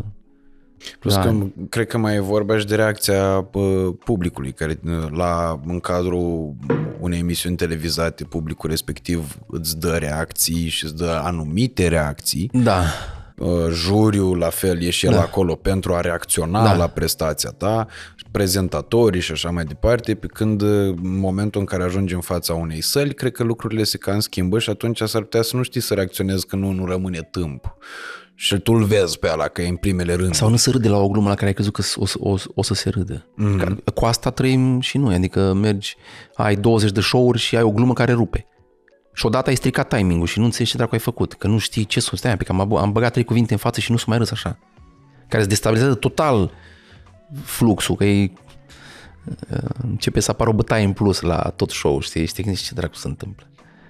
Dar uh, de unde am plecat uh, a fost, ne-am, ne-am speriat noi mai mult decât era cazul în moment. Am, am luat-o personal, asta cred că a fost. Am luat-o personal că noi tot încercam să apărem pe televizor am tot încercat o felul de proiecte și tot așa și nu, nu, nu reușeam să producem un proiect pentru TV cu comedianții care făceau stand-up de niște ani buni în țară.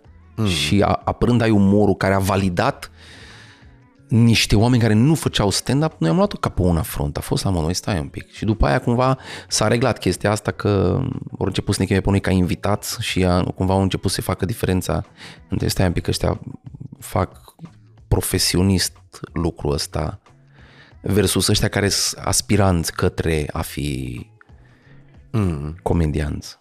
Dar înainte de umor, care au fost tentativele de bă, marketare în televiziune care n-au, nu s-au mai concretizat? Noi am tot încercat să... A fost, a fost un proiect făcut de HBO la un dat stand-up cafe, pe vremuri. Ok. Care tot așa a fost făcut de tot așa cu ușile închise, s-au găsit niște oameni, bă, noi facem stand-up. Și, sau, că n-a fost o, a fost un proiect a unor oameni, n-a fost uh, un proiect despre stand-up. Înțelegi? Adică eram noi trei oameni care am mai făcut stand-up, mă rog, veniți dintr-un mediu actoricesc, okay. au făcut niște stand-up și după aia au făcut un proiect TV, gen stand-up cafe, în care oamenii făceau stand-up, dar nu era materialul ăla, dacă îl vezi acum, îți dai seama că nu era un material lucrat. Era un material scris. Mm-hmm. Când scrii un material și îl respect scris, se vede foarte puternic pentru că um, tu când scrii un material, scrii, scrii cu partea creierului care scrie, care e cu tot o altă parte a creierului versus aia care vorbește. Și în momentul în care scrii ceva, chiar dacă încerci să scrii cu vocea ta, când îl citești cu glas tare, sună artificial. Pentru că tu n-ai frazat vorbit, ci ai frazat în scris. Pentru că partea scrierii este formată din școală, de compuneri, de uh, comentarii, de există un anumit pattern de scriere pe care ți l-ai format în școală, care să vede în momentul în care te pui să scrii. Mm. Și în momentul în care te pui să scrii, frazarea este total art, art, artificială, o simți Suna discurs Suna și discurs, nu a, da. nu a ceva ce iese din tine ca părere, opinie și glumă. Bă, ce tare mi se pare chestia asta. Nu, sunt multe. Chiar mi se pare o chestie la care nu m-aș fi gândit până în, până în momentul de față, dar da, adică tehnic vorbind, chiar cred că poate fi o explicație foarte bună pentru multe dintre... Bucățile de stand-up? Da. Da. În momentul, în momentul în care vrei să faci o bucată de stand-up, trebuie să o expui pe viu grai. Adică să te gândești la ea, să o scrii un pic pe foaie și te gândești la ea și te gândești cum ai zice lucrurile alea, nu cum ai scrie lucrurile alea. Dar tu scenarii ai scris vreodată? Scenarii? Da. Nu, dar mi-am făcut o grămadă. Că asta e chestiunea și la scenariu, știi? În momentul în care îl scrii, dacă îl scrii uh, cu gândul la personajul care va interpreta uh, vorbele o voce? respective. Da, are o voce. Să, să, să luăm așa. N-am scris un scenariu, am încercat să scriu scenarii. Adică am, am în lucru niște okay. niște scenarii. Dar nu, nu încă nu stăpânesc foarte bine uh, arta de a scrie uh, pe model uh, cinematografic. Dar am uh, în capul meu văd uh, scenele, înțeleg cum să scrie un dialog, uh, nu știu încă foarte clar succesiunea scenelor și timpii de întoarceri și deciziile pe care le au personajele și ce anume, care e arcul pe care le leagă uh, personajul, evoluția, uh, nu pot să-i argumentez motivele încă, dar uh, studiez. Ok. Studiez. Bine, cred că aici intră foarte mult și în partea regizorală. Uh, multe dintre lucrurile pe care tu le-ai menționat aici. Uh, nu, dacă e construit bine scenariul, regizorul nu are decât o, un uh, input videografic. Uh, și cred că un lucru cu actori, în sensul ca să știi exact să-i dozeze furia pe scena aia, că dacă tu ești furios maxim în prima scenă, păi la scena finală ce dracu faci? Mm-hmm. Ești sub, ești resemnat, unde te mai duci de sus? Și atunci cred că un regizor trebuie să tempereze ca să dea uh, nota uh, finală pe tot filmul. Mm-hmm. Cred că el, ca, ca regizor, ar trebui să înțelegi foarte, foarte bine scenariul și să înțelegi exact uh, evoluția parcursului ca să poți să ghidezi actorul către să nu facă overacting, să nu um, să nu facă overreacting la ce îi se întâmplă. Asta mi se pare cea mai mare problemă în actoria românească. Overacting-ul? Overacting, overreacting sau, mă rog, cum mi se spune în uh, limbaj uh, actoricesc uh, autohton, uh, cabotinismul. Cabotinismul? Da. Mi se pare um, că noi neavând o industrie cinematografică până în încoace în ultimii doi ani, grație uh, unor proiecte care au uh, reușit să spargă gheața. Mi se pare că toată tagma asta a cineaștilor, nu știu cum se cheamă, cine, Da, cineaști, da. nu? Cinefilia la care iubește, fie cine și- asta ar trebui să fie la care are legătură cu domeniul. Așa. Tot, tot, tot domeniul ăsta mi s-a părut foarte bine controlat de niște bugete. Nu contează ce proiecte aveai, trebuia să te duci, să te înscrii, să-ți dea ăia bani, să nu știu ce. Acum, liberalizarea asta a echipamentelor, faptul că sunt firme care pot să-și cumpere pe bani europeni echipamente și să înceapă să producă content, faptul că sunt oameni care bagă bani uh, Mie mi se pare pentru in- industria uh, cinematografică extraordinară. Mare, mare shout-out pentru oamenii care au început. Vezi, uh, Bromania, uh, după aia au avut uh, proiectul cu Bromania și cu Micuțu, mm, team building-ul. Team, team building-ul, taximetriști, care mi-a plăcut extraordinar, al lui Nicolae cu, îmi scap acum numele. Uh, Alexandru Ioan. Așa. Foarte... Uh, zis, sunt niște proiecte care cumva, cred că uh, abia pun bazele unei industrii care o să apară și care o să se dezvolte foarte mult în viitorii ani și mi se pare extraordinar de uh, tare ce au făcut și că au, fost, că au avut foarte mare curaj să facă chestii. Mi se pare foarte nice. Dacă Trăim ne niște vremuri. uh, A, da, Nice. Spune, iartă-mă că te întrerup. Asta ziceam că trăim, trăim niște vremuri nice și uh, mi se pare că suntem în punctul ăla în care suntem atât de la pământ cu industria, sau am fost atât de la pământ cu industria cinematografică, că absolut fiecare producție trebuie celebrată. Mhm. Fiecare producție, indiferent de uh, îți place ție, nu-ți place ție, cam trebuie celebrată cu, măcar cu o prezență. Măcar să înțelegi, bă, nu-mi place, știu de ce nu-mi place. Dar ar trebui băgați bani pentru că mm, înainte, să- înainte să înveți să mergi la competiții, trebuie să înveți să mergi înainte să alergi. Mm-hmm. Și ca să înveți să mergi, trebuie să aibă cineva, cineva trebuie să te țină. Și atunci noi suntem în bucata în care oamenii ar trebui să fie cârja pentru industria asta. Ok, bun, nu aleargă. Bă, dar nici nu merge prost. Sau dacă merge și o întâcă funny. Că merge așa și așa. Măcar și faptul că râzi de o producție pe care ai văzut-o ajută că măcar ai râs. Mm-hmm. A, că n-ai râs în puncte în care trebuia ai râs după aia, dar tot ajută. Că la un dat o să fie o producție care o să-ți rupă capul să fie, bă, da-te în pielea mea ce tare a fost. Mm-hmm. Dar uh, cred, cred foarte mult în uh, ajutorul ăsta pe care putem să ne-l dăm noi. Mi se pare foarte relevantă părerea ta și, mă rog, nu numai a ta, celor care uh, din uh, stand-up ați uh, pornit uh, o chestie foarte anevoioasă ca și traseu, pentru că mm, vorba ta înainte era, azi nu merge, domne, stand-up la noi, stand-up la american. La americani, alea. asta era La noi nu conceptul. merge. Și s-a ajuns în punctul în care uh, Bob o să umple săli ale palatului cu Duiumul, Micuțu să facă cu Bordea și Cortea uh, polivalenta la Cluj și așa mai departe și cu siguranță lucrurile vor avansa din ce în ce mai tare în domeniu. Este o plafonare, va fi o plafonare la un moment dat. Orice din atinge cauza un- numărului de locuitori, că suntem foarte puțin vorbitori de română comparativ cu alte state europene. Uh, cred că e o modă. A fost, uh, noi, dacă tot urm- urmărim, dacă, ca o scurtă paranteză, uh, zi unde te duci după aia o să Nu, nu, nu, o să, o te, să te revin. rog să fă paranteza că după aia o să ajung în... Uh, există ca orice, um, există o modă și după aia există ceva hack și după aia iară revine la modă și noi acum suntem într-o zonă în care stand-up-ul încă crește, o să ajungem la un nivel de aplatizare, o să ajungem la o, co- o, o coborâre a numărului de evenimente, o să fie comedianți care o să se retragă, uh, noi îmbătrânim, o să moară dintre noi câțiva.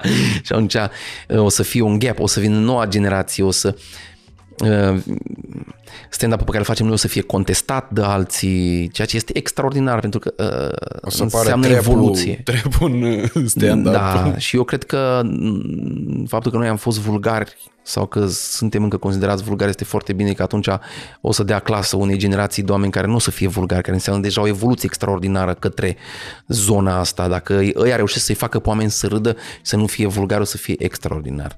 Și după aia o să vină înapoi vulgaritatea la modă, că iar o să fie mea, dar nu am uitat că stai, că originele, că stai și după aia o să vină și după aia o să fie haha și sunt ciclice chestiile. Uh, Da, în schimb asta mi se pare uh, că e o expertiză pe care tu poți să o dai în uh, ceea ce privește industria cinematografică, pentru că uh, având experiența cu stand-up-ul, Poți să proiectezi. poți să proiectezi cam ce se va întâmpla în industria de film, care într-adevăr 30 de ani a stat, adică de la Sergiu Nicolaescu încoace a stat pe butuci. Se mai făceau filme așa de apartament pentru festival, că avea CNC-ul niște bani de dat. Și într-adevăr s-au făcut și niște filme extraordinare în timpul ăsta, care au fost premiate prin afară, dar aia nu e industrie, aia e ceva, nu știu, e da, ce a făcut Mungiu, capodoperii. Dar, nu știu, dacă ieșim acum cu microfon mână pe stradă și întrebăm, sau fără microfon, că zice că se intimidează de la cameră. Nu cred că din 10 oameni mai mult de unul a văzut 4-3-2.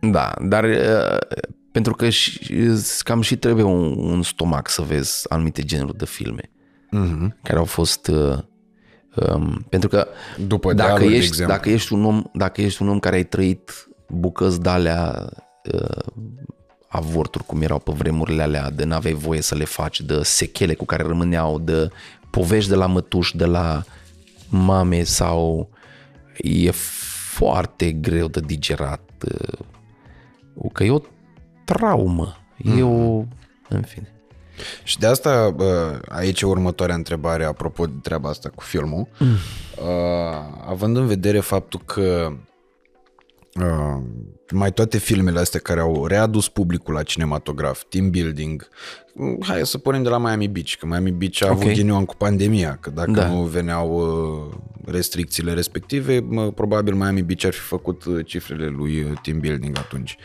Uh, Miami Beach, team building, Mirciulica lui Mircea Bravo, Ramona lui Pavel Bartos, taximetriști, uh, uh, Haita, care iată se lansează, Se lansează săptămâna viitoare.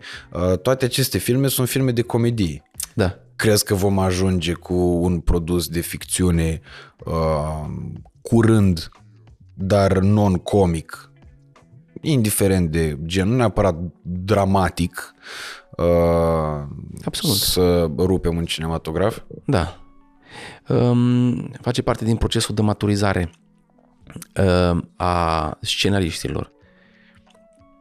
Problema, una dintre marile probleme pe care le-a avut România ani de zile și încă o mai are, este lipsa de încredere în noi și suficiența pe care au avut-o oamenii care puteau să facă lucruri.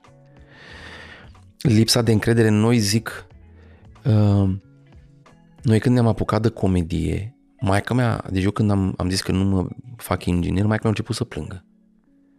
Pentru că în paradigma ei, a fi inginer era unul dintre cele mai înalte stat, uh, ce- cea, cea mai înaltă poziție pe care putea să o aibă fiul ei, pentru că ea așa a fost crescută că pe vremea lui Ceaușescu era domnul inginer, care domnul inginer putea să ajungă și director de fabrică și putea, n- neavând, neavând în cap um, corporațiile, pentru că noi dacă n-am fost americanizați, eu am trăit în mediul ăla uh, muncitoresc în care domnul inginer era, era zeu. Și atunci a fost cel mai mare statul. Eu când i-am spus mama că vreau să mă apuc de comedie, a început să plângă. Că ea nu a înțeles cum, cum, cum, cum o să mă descurc eu. Dar eu o să fiu, ce o să, cum, ce e aia? ce e stand-up? Dar trebuie să vorbești vulgar, dar de ce trebuie să zici tu alea? Și n- ne um, s-au relaxat uh, după câțiva ani când și-au dat seama că, băi, stai un pic, dar băiatul ăsta nu moare de foame și permite să stea în chirie și-o lua mașină, că asta e foarte important, să-și ții mașină. Dacă, dacă în România ți-ai luat mașină, Te-ai te-ai realizat. descurcat, tati. Înțelegi? Și atunci uh, s-a mai relaxat și mama. Dar pentru că avem această gândire încă transmisă pă, prin educație de la părinți bunici, de la uh, bunici părinți către noua generație, e foarte greu ca ei să poată să viseze că poate să fie scenarii și să trăiască din asta. Păi dacă tu ziceai pe unul că vrei să fii scenarist, ce, vrei să mor de foame? Coaie, dar nu vezi că nu-ți fac filme? Unde faci tu? Unde? Da, mă, că tu poți, sigur, mă. Asta era... Uh, am mai, am mai auzit voci de-astea în jurul meu când eram, da, mă, sigur, tu, mă. Da, mă, că ești tu comicul curului. Nu trebuie să fii comicul curului ca să... Dar uh, cred că chestia asta se întâmplă și acum cu cinematografia. Oamenii a, abia să dezmorțesc și uh, încep să spere că poate să fie scenarii și să scrie scenarii. Și cred că o să fie, o să fie foarte multe breakthrough-uri așa în uh, viitorii 5 ani. Deci o să fie absolut un film, cred eu, sper, în România, făcut în România, care va fi refăcut la Hollywood, dacă e un, pentru că dacă vii cu un subiect extraordinar de bun, aia de la Hollywood o să vadă potențialul în el, să fie ok, hai să-l facem și noi, că ori mai făcut asta. Mm-hmm. Deci um, trebuie să fie niște uh, bucăți de asta și într-adevăr, cu dată cu, pe, pe măsură ce oamenii care scriu filme o să scrie din ce în ce mai multe filme și o să fie la 10 la film scris, numai că scenariul va fi din ce în ce mai bun și clar o să apară în viitorii 3 ani un film zic eu, adică îi dau așa cifre din burtă, zic că n-am, nu mă bazez pe absolut nimic când zic 3 ani. Mm. Este ce sper eu, nu ce cred, nu ce știu că va, va fi. Dar în viitor trebuie să, trebuie să fie un film care să rupă. Bă, dacă au putut uh, sudcoreenii aia să facă Squid Game și să se uite, întreagă, să uite întreagă, o întreagă planetă la serialul respectiv, da. Nu, adică bariera lingvistică acolo și culturală și de orice fel e spartă, s-a terminat. Da. Dacă a ajuns americanul să se uite la Squid Game, a ajuns europeanul să se uite la Squid da. Game, uh, cred că se poate întâmpla să pornească și din România un trend de genul ăsta. Că Dacă reușești să faci dacă reușești să faci o distopie care să deranjeze atât de mult, uh, poate să fie de super succes. Nu mai dai Candir mai dar lui rapid, îi dai lui Real Madrid. Da. Și ai rezolvat-o. Și gata. Dus-o la, la scară internațională. Da. Apropo de chestia asta cu uh, părerea părinților despre ceea ce ai uh, făcut tu despre o, un parcurs profesional care într-adevăr nu prea uh, avea cum să fie îmbră, îmbrățișat de uh, părintele provenit din uh, epoca comunistă, Uh, latura asta financiară mi se pare una extrem de importantă și având în vedere faptul că nouă în România ne place foarte mult uh, să consumăm chestii moca, da. mi se pare că ni se cuvin, știi? Adică da, zic... pentru că este exact aceeași, uh, cum se cheamă, aceeași educație venită de la bunicul, care bunicul, pe vremea lui Ceaușescu, lucra la nu știu, zi, orice. Nu știu. Nu știu ce era. Era... În Oradea ce era? La salon, așa, la, la lucra de la abator, da? Dacă okay. bunicul lucra la abator, bunicul putea să pună mâna pe niște ceafă de porc, că nu știa pe cântar că a fost, stai un pic, că dacă nu s-o căca porcul, sunt două chile în el. Deci dacă luăm două chile de ceafă, iese la cântar, iese la fel. Știi? și atunci, și atunci ăla făcea rost de niște ceafă că n-ai, n-aveai de unde să iei, n-aveai de unde să iei pantofi. Și atunci ăsta pe niște carne să ducea la fabrica unde să lucrau, să făceau niște încălțări pentru export. Deci, frate, mi vin un pic aici, am și un nepoțel, n-am unde să fac rost de niște încălțări de piele, că dau și niște carne la de... Asta au mers ani de zile. Ani de zile. Și normal că bunicul învață pe tată cum merge treaba. Taică su dă de oameni care tot în zona asta de educație, dau și eu asta, dau și tu, îți fac eu ție asta și nu știu ce, care ajunge înapoi la copil care are impresia că lui să cuvin lucruri. Uh, pentru că, domnule, nu ne dă statul. Că pe vremea aia statul de, deținea tot. Mm. Și statul trebuia să dea drumul la carne în, uh, al, al, alimentară, la, adică în carmangerii, statul dădea drumul la fructe, statul îți dădea apartament, statul îți dădea job, că era a statului. Și atunci acest concept nu ni s-a dat, este propovăduit și în uh, biserică, de cere și ți se va da, mm. ca să rămâi în aceeași zonă mentală a omului care cere și dacă face și bun, primește, dacă nu face și nu-i bun, nu primește. Care nu face parte dintr-o lume normală de evoluție, de eu vreau să fac chestia asta. Eu o să-mi asum eu ce vine și bine și rău după chestia asta, că nimeni, adică, da, acum că uh, merge stand-up-ul, toată lumea are impresia că stand-up-ul a mers. Nu, n-a mers stand-up-ul, n-a mers. Stand-up a fost greu la început. Asta vreau să te întreb. Când ai uh, început să uh, trăiești exclusiv din chestia asta? Adică să-ți poți susține un trai decent doar din activitate de comedian? Nu, un trai decent e greu, de, a, au durat niște ani până să am un trai decent. Au fost niște ani uh, de, de când ne-am luptat noi. Deci eu am încercat să fac comedie toată viața mea. Am mai rup pe aici pe acolo niște bani la, cum mergeam cu pantomime la nunți sau la botezuri sau nu știu ce. Ehm, dar for real, for real, când să-mi dau seama că să-mi dau seama că o să pot să trăiesc la nivelul unui inginer, coleg de-a meu care lucrează într-o corporație, au durat uh, undeva la mm, cred că patru ani, cinci ani. Ok. De când m-am apucat până când uh, a fost uh, și eu am fost într-o zonă în care am avut noroc că am fost foarte muncitor. Adică eu mergeam, dacă, dacă era astăzi luni, eu mergeam pentru 300 de lei, nu știu până unde să fac, erau 300 de lei pe care îi luam. N-am stat, uh, omule, dacă nu mi se dă atâta, eu nu merg. Nu, am mers. Deci astăzi pot să fac 300 de lei, da, bun, mă duc acolo să fac 300 de lei. Adică n-am, n-am ținut... Uh, Un plafon a prețului, da? Da, era cât bani puteam să produc în ziua aia. Și în tot timpul ăsta, în ăștia 4-5 ani, ce făceai ca să poți să te întreții? Tu ai zis decent. Că de trăit am trăit în prima clipă. Prost. Ah, ok. Adică prima lună când am făcut stand-up, prima, prima lună când m-am am renunțat la absolut tot și am decis că vreau să fac stand-up, am făcut 600 uh, de lei. Ei au fost uh, în condițiile în care colegi de mei ingineri câștigau în perioada aia 2500-3000 de lei. Vorbim de 2008. 2008. Ok. Da. 2008. Da. Pe asta e, e din nou un aspect foarte important. Că e foarte multă lume care uh, probabil are impresia că lucrurile astea se întâmplă foarte ușor. Nu.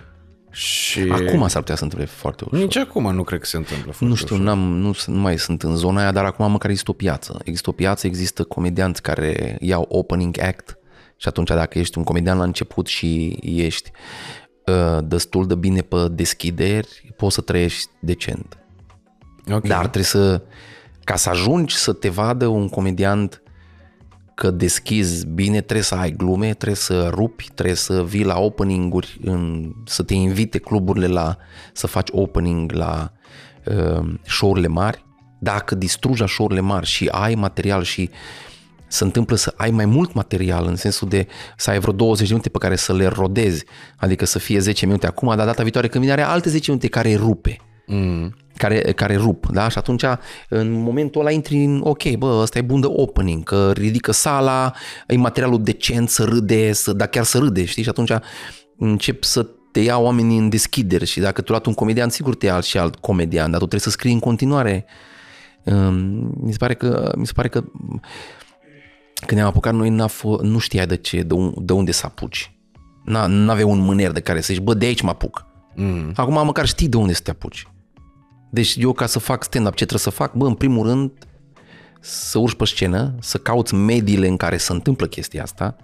Doi, orice ți-ar zice oamenii din jurul tău să nu crezi că este adevărat.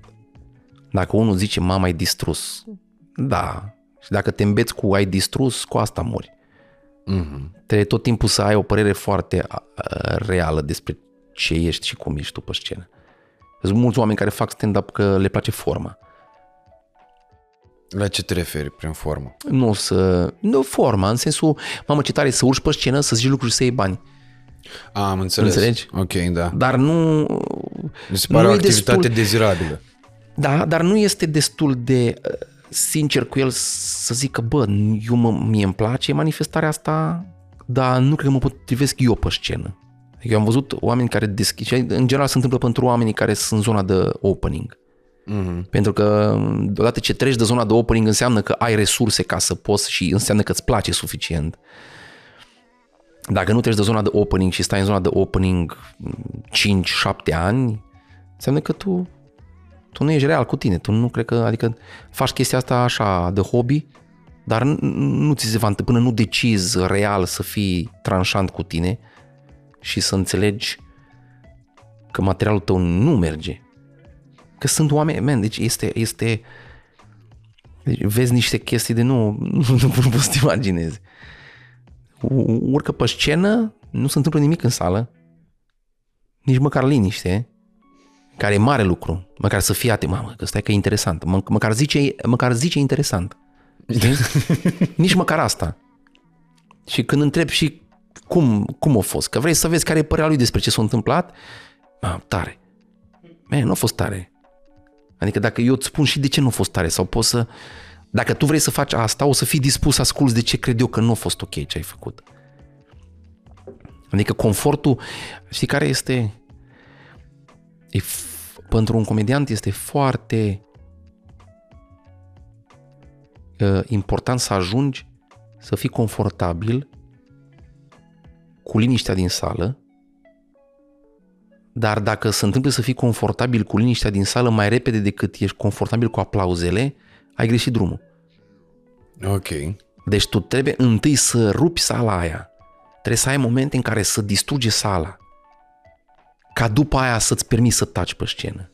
Sau, să, sau să-ți pui întrebarea, cum văd la mulți o, opener, stau cu microfonul în mână și ce să vă mai zic eu? Man, dacă n-ai ce să zici, coboară în secunda 2, man. N-ai ce să vă mai zic eu, poate să vină de la un comedian care deja o distrus sala de 1000 de ori. Își lucrează material nou. Are un moment de... Stai un pic, deci între bucata asta și în bucata asta era ceva, nu mi-aduc aminte? A, da. Ce să vă mai zic? A, da, stai că mi-am adus aminte. Dar se întâmplă așa de rar pentru un comediant mare să zică ce, ce, ce, ce să vă mai zic eu. Unde vii tu? După 3 minute mai erau era un opener în nu mai zic oraș acum că n-are niciun sens. ok. Și a venit la noi să zică dacă putem să-i dăm un opening act. Și am zis, da, sigur că da. Și ne-a întrebat omul cât să stea și noi am zis 10 minute și el s-a uitat la noi foarte șocat și a zis, cum 10 minute? Și am zis, ok, scuze, dacă ai 5, fă 5, că nu e o problemă. Adică fă cât... A, nu, eu mă gândeam la jumătate de oră. și zis, man, Zic, tu în jumătate de oră îi faci să râdă. Da. Păi ia ce mai bun în jumătate de oră și dă un 10 minute. Păi că nu, că nu, eu nu așa știu să fac. Man, așa se face. Și urcat omul în 10 minute și nu reușește să facă nimic, pentru că dacă nu-i faci să râdă în două minute, nu se faci să, să râdă în jumătate de oră. Da, și asta e o, e o treabă. Că sunt oameni care, na, la care râs doar din prin simpla apariție, că apar într-un anume fel. Dar dacă el te face să râzi în primele 30 de secunde pentru că apare într-un fel, este pentru că el de nu știu câte ori a urcat și nu s-a râs. La el e studiată chestia, are un, un, un mușchi care te face, poate să-ți declanșeze râsul foarte rapid, pentru că are a trecut de foarte multe ori pe cine și a învățat că e o anumită mimică pe care poți să aibă, un anumit cuvânt, un anumit ton de a începe. De, astea sunt niște chestii care se formează în tine făcând. Sunt chestiile pe care nu le au, nu le aveau oamenii care au ieșit din ai umor în primele ture, de, știi că am povestit mm-hmm. noi de faptul că nu erau pregătiți. Dar tu de ce crezi că există oameni care au convingerea despre ei că sunt amuzanți? Deși nu sunt.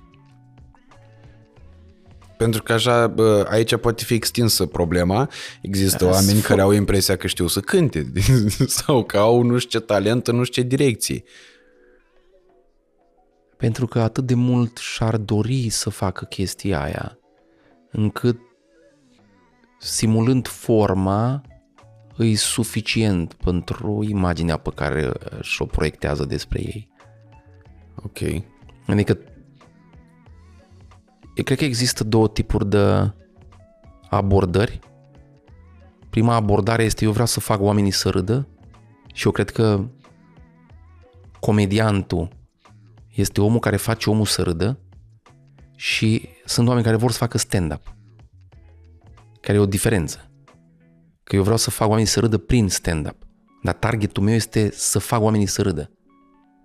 Okay. Targetul omului care vrea să facă stand-up este să facă stand-up. Și odată ce urca pe scenă și a început să vorbească gen stand-up, face stand-up. Dar nu face omul să râdă, că nu-i țelul lui ăla. Țelul lui n-a fost niciodată să facă omul să râdă, a fost să se învingă pe el, să-și învingă el frica de a urca pe scenă și a vorbi. Mm-hmm. Care sunt două țeluri total diferite cu aceeași formă. Pare că oamenii ăia fac aceeași chestie, dar nu, nu fac aceeași chestie.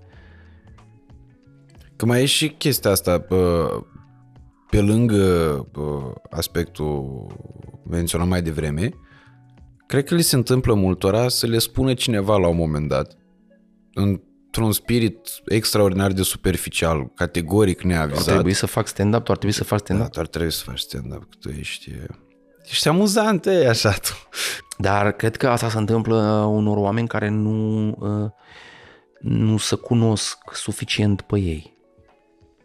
Pentru că dacă tu te lași influențat de un om de la masă care îți zice că ești amuzant, o să te lași influențat și de un om care zice că ești prost.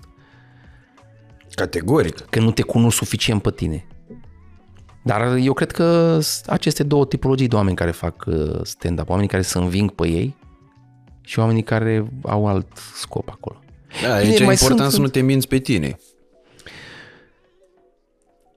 Dacă pentru tine este suficient să proiectezi imaginea asta, să urci pe scenă și să ai o formă de exprimare uh, de tip stand-up, dacă e suficient pentru tine și poți să-ți faci filmul ăsta, e ok, doar că nu trebuie să ai pretenții, asta zic. Adică nu, nu trebuie să, ok, dar stai un pic, că la mine nu să așa. Păi da, dacă țelul tău nu e ăsta.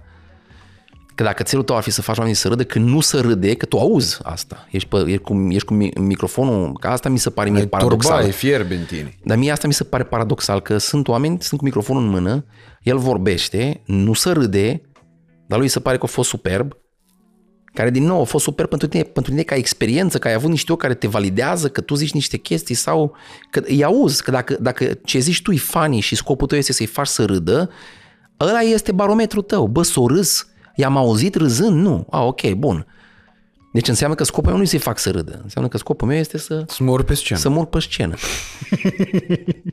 Ceea ce așa s-au dus mulți și la talent show-uri, nu doar la ai umor în genere. Că înainte să existe ai umor, se duceau la România au talent sau mai exista bă, ăla, la prima, primul talent show de genul ăsta, Megastar. Uh, și se duceau oameni efectiv doar ca să se vadă la televizor. Da, absolut. Care mi se pare nice și aia dacă ți se oferă această posibilitate, dar nu, nu te face cântăreț.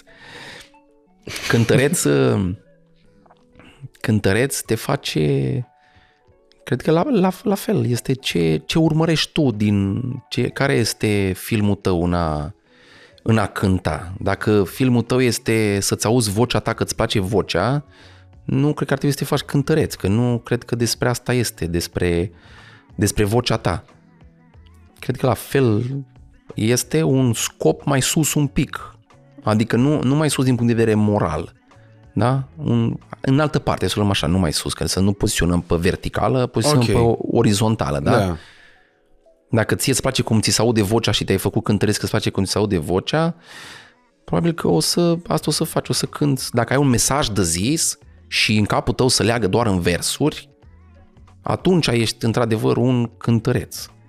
Că tu vii cu un ceva de zis sau o emoție de dat. Dacă nu ești un interpret. Nu, da, corect. Că Este și un- aici vine o întrebare bă, bună. Crezi că poți să fii un stand-up comedian bun cu glume scrise de altcineva?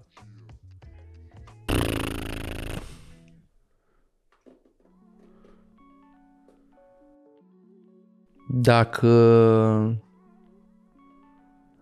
dacă ai același set de trăiri, adică să-ți scrie cineva glumele, să ai un writer, Da, să m, privim în perspectiva industrializării domeniului, în care la un moment dat există oameni care bă, au atât de multe show-uri de făcut, au, uh, nu știu, cum e Maluma, că eu nu cred că Maluma își scrie singur piesele. Hai să spun, nu, în stand-up uh, un om poate să-ți livreze o premisă, dar tu zicând-o o faci a ta, pentru că tu ai punctul de vedere în care să poți să înțelegi de ce îți place premisa aia. Deci, Mi-a plăcut exemplu cu porcul, de exemplu. Că dacă să ca porcul are două kg mai puțin, putem să luăm Ok. ceafa de porc de acolo. Da. În momentul în care eu am auzit chestiunea uh, cu pricina, uh, dacă sunt un comediant bun, o voi spune în felul în care eu numai am dacă înțeles este, re- numai dacă este, deci, dacă, să fii atent, am, am, să zicem că am un writer și writerul ăsta vrea să-mi scrie uh, glume. Niciodată writerul ăsta nu o să poată să-mi scrie glume pe vo- vocea mea. Mhm. Eu pot să citesc ce îmi dă el, să înțeleg ce crede el că e funny, eu oricum o să cred. O să cred că altceva e funny de acolo. Deci asta este ciudat. Eu scriu ceva și am impresia că astea sunt glumele. Și când le zici în sală, de fapt, glumele erau lângă. Ai impresia că oamenii râd fix lângă sau anticipând o glumă sau... Ok. Și în momentul în care tu poți să ai writeri, dar writerii ăia trebuie să, nu, nu o să-ți scrie 100%, deci tu nu o să iei text, nu o să ai un prompter. Mhm. La roast poți să faci prompter. Că la roast nu e nimic personal, nu e o experiență trăită, e ceva general despre un om. Și Da, atunci putem să, eu, dacă eu zic gluma aia sau o zici tu, nu contează cine o zici gluma, eu o să zic, o să am altă interpretare la gluma asta și o să râzi și o să fie, a, dacă o zice ăla, o zice probabil pe alt ton, s-ar putea să nu se râdă așa de bine sau mai bine, dar e o glumă generală care are nicio treabă. În momentul în care faci stand-up, perspectiva personală e atât de adânc băgată în tine că o să iasă tot ce vrei tu să iasă. La doar dat un jump start.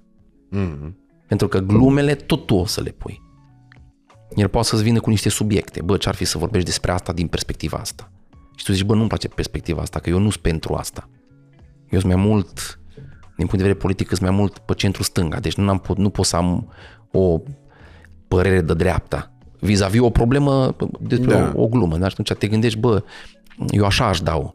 Dar omul ăla ți-a pus pe foaie niște premise pe care tu poți să le iei să le faci mai, Mhm. mai bune. Cred că în zona asta cred că poate să fie zona de writing. Dar nu efectiv scris glumă după glumă. Crezi că uh, online-ul și social media a ajutat uh, dezvoltarea fenomenului comic în general, nu doar stand-up, uh, în, uh, în România sau mai mult a încurcat? Nu cred că încurcă nimic. Man, Dacă este ceva ce să consumă, nu mai încurcă nimic. Dacă, e, dacă piața cere ceva și să consumă chestia aia, înseamnă că era minus aia pe piață. Deci dacă există și merge, înseamnă că trebuie să fie. Mm. Fac, fac fasting. Ah, ok. zona, de, zona de fasting. Bă, e recomandabil asta cu fasting-ul. Adică bă, tot mai multă lume bă, face fasting uh, de foame. Eu, de Uh, exemplu, viecul- din considerente de timp fac fasting. Da? Că dimineața nu pot să mănânc. Dacă mă trezesc la 8, de exemplu, nu pot să mănânc sub nicio formă. Acum, deja după cafea mi s-a tăiat foamea. După ce înregistrăm, mai f- beau o cafea. Iar, nu mai, iar am mai rezolvat-o două Câte ore. ore, câte ore nu, nu mănânci? Ieri am mâncat la 9 și ceva seara. Nu, și ceva. Și Deci m-am acum trezit ai- la 9 dimineața. Acum ai uh, 9 și ceva seara și acum ai avea undeva la uh, 16 ore de nemâncat. Da, mă Deja duc, ești bine. de seară mă duc la Scărlătescu, la restaurant, la ziua Adei, deci până la 8 când m-a chemat, nu mai mănânc, mai cheltui bani de iure pe mâncare. Păi dacă mergi, uh, dacă mergi acolo și nu mai mănânci, vezi cu ce rupi fasting-ul, că trebuie să, tot așa, trebuie să rupi, trebuie să-ți dai un pic de... Și cafea. Da. Niște cafea, mai... Pentru că dacă asta, o, o bei cu lapte, Da. Aia e Păi problema. dar de asta, am, pu- de asta i-am pus lapte, pentru că altfel nu mă... Păi dacă nu. beam ce ai băut tu, faza e că dacă bei cafea fără lapte, a bei doua o beau fără. Dar prima Păi nu. întotdeauna e Păi cu nu, lapte. dar asta spun că dacă bei cu lapte, îți rupe fasting-ul. Deci tu nu mai ești în fasting. Ah, ok. Deci tu trebuie să bei cafea fără absolut nimica, deci fără lapte, fără frișcă, fără zahăr, fără nimic și să ai, să depășești, cum zic ăștia, nu știu, 12, 14 ore, 16 ore, ceva de genul ăsta. Dacă, dacă ajungi la 16 ore pe zi, deja e super bine. Aia, deja m-am obișnuit cu chestia asta, adică... Da, da, te, tu te păcălești că tu mănânci acolo lapte. Mm, Ok, da, mm, îți dau mm, dreptate 100%, dar uh, e o chestie pe care nu mi-am calculat-o, pur și simplu așa s-a întâmplat. Adică Ok. mi-am dat seama că având o singură masă solidă, ca să nu mai vorbim de Da, da, lapte, da. bă, pot să trăiesc foarte bine. Adică acum depinde. Mâine dacă mă trezesc la 12 și am foamea în glandă, prima și prima dată deschid aplicația frumos, pac, am intrat pe Glovo, Gătesc am comandat ceva? ceva. Gătesc ceva din, Din telefon. telefon și... Da. Ce Vorbeam gătești cu... cel mai bine? Cel mai bine uh, Glovo. Glovo? Da, e- Dar din care? Pe, pe ce? Pe, pe ce ai poftă Pe- pe ce am italian, poftă, mă- chinezesc, mă, nu, nu pricep știi? teribil Da? la Păi gătit. asta, da. asta spun. Care e punctul tău foarte acolo? Ce, ce Da. gătești cel mai bine la Glovo? Ciorbă. Ciorbă la Glovo? Foarte bine. Ciorbă, că sunt român. Mhm. Uh-huh. Român, îmi place ciorba acum. Mi se pare, mi, se- mi se pare un uh, felul 2 cu apă. Ciorba, mi se pare, mi se pare foarte, foarte nice așa. Exact. Păi Pare- dacă mănânc ciorbă, nu mai poți și felul 2. Păi Înainte n-ai mâncam cum, două dacă ai feluri. Și te- te- trei perișoare sau o pulpă de ceva sau ceva, Exact. gata. Plus pâinea. Dacă mai mănânc și pâine, să făcut mațul, gheoagă, sănătate, gata. Gheoagă. Nu, n-am nicio, am aceeași greutate de 3 ani de zile în continuu, adică n-am niciun fel de problemă. Stai, Încă, încă mă ajută gena și vârsta. Înțeles. Nu știu Să- cât o să mă mai țină, dar După un timp nu o să te mai ține. o să vedem. Că Și nu atunci o o să trebuiască să, să ții uh, fasting, vechiul post, reinterpretat, reinterpretarea vechiului post.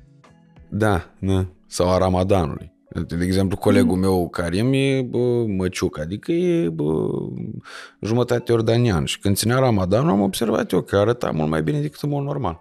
Uh-huh. Mai ales că picase Ramadanul atunci în pandemie, undeva În prin Ram- aprilie. În Ramadan se mănâncă doar după apusul soarelui, nu? Exact, da, da. Și cât timp poți să mănânci după apusul soarelui? Până când răsare. A, deci poți să stai noaptea să bagi.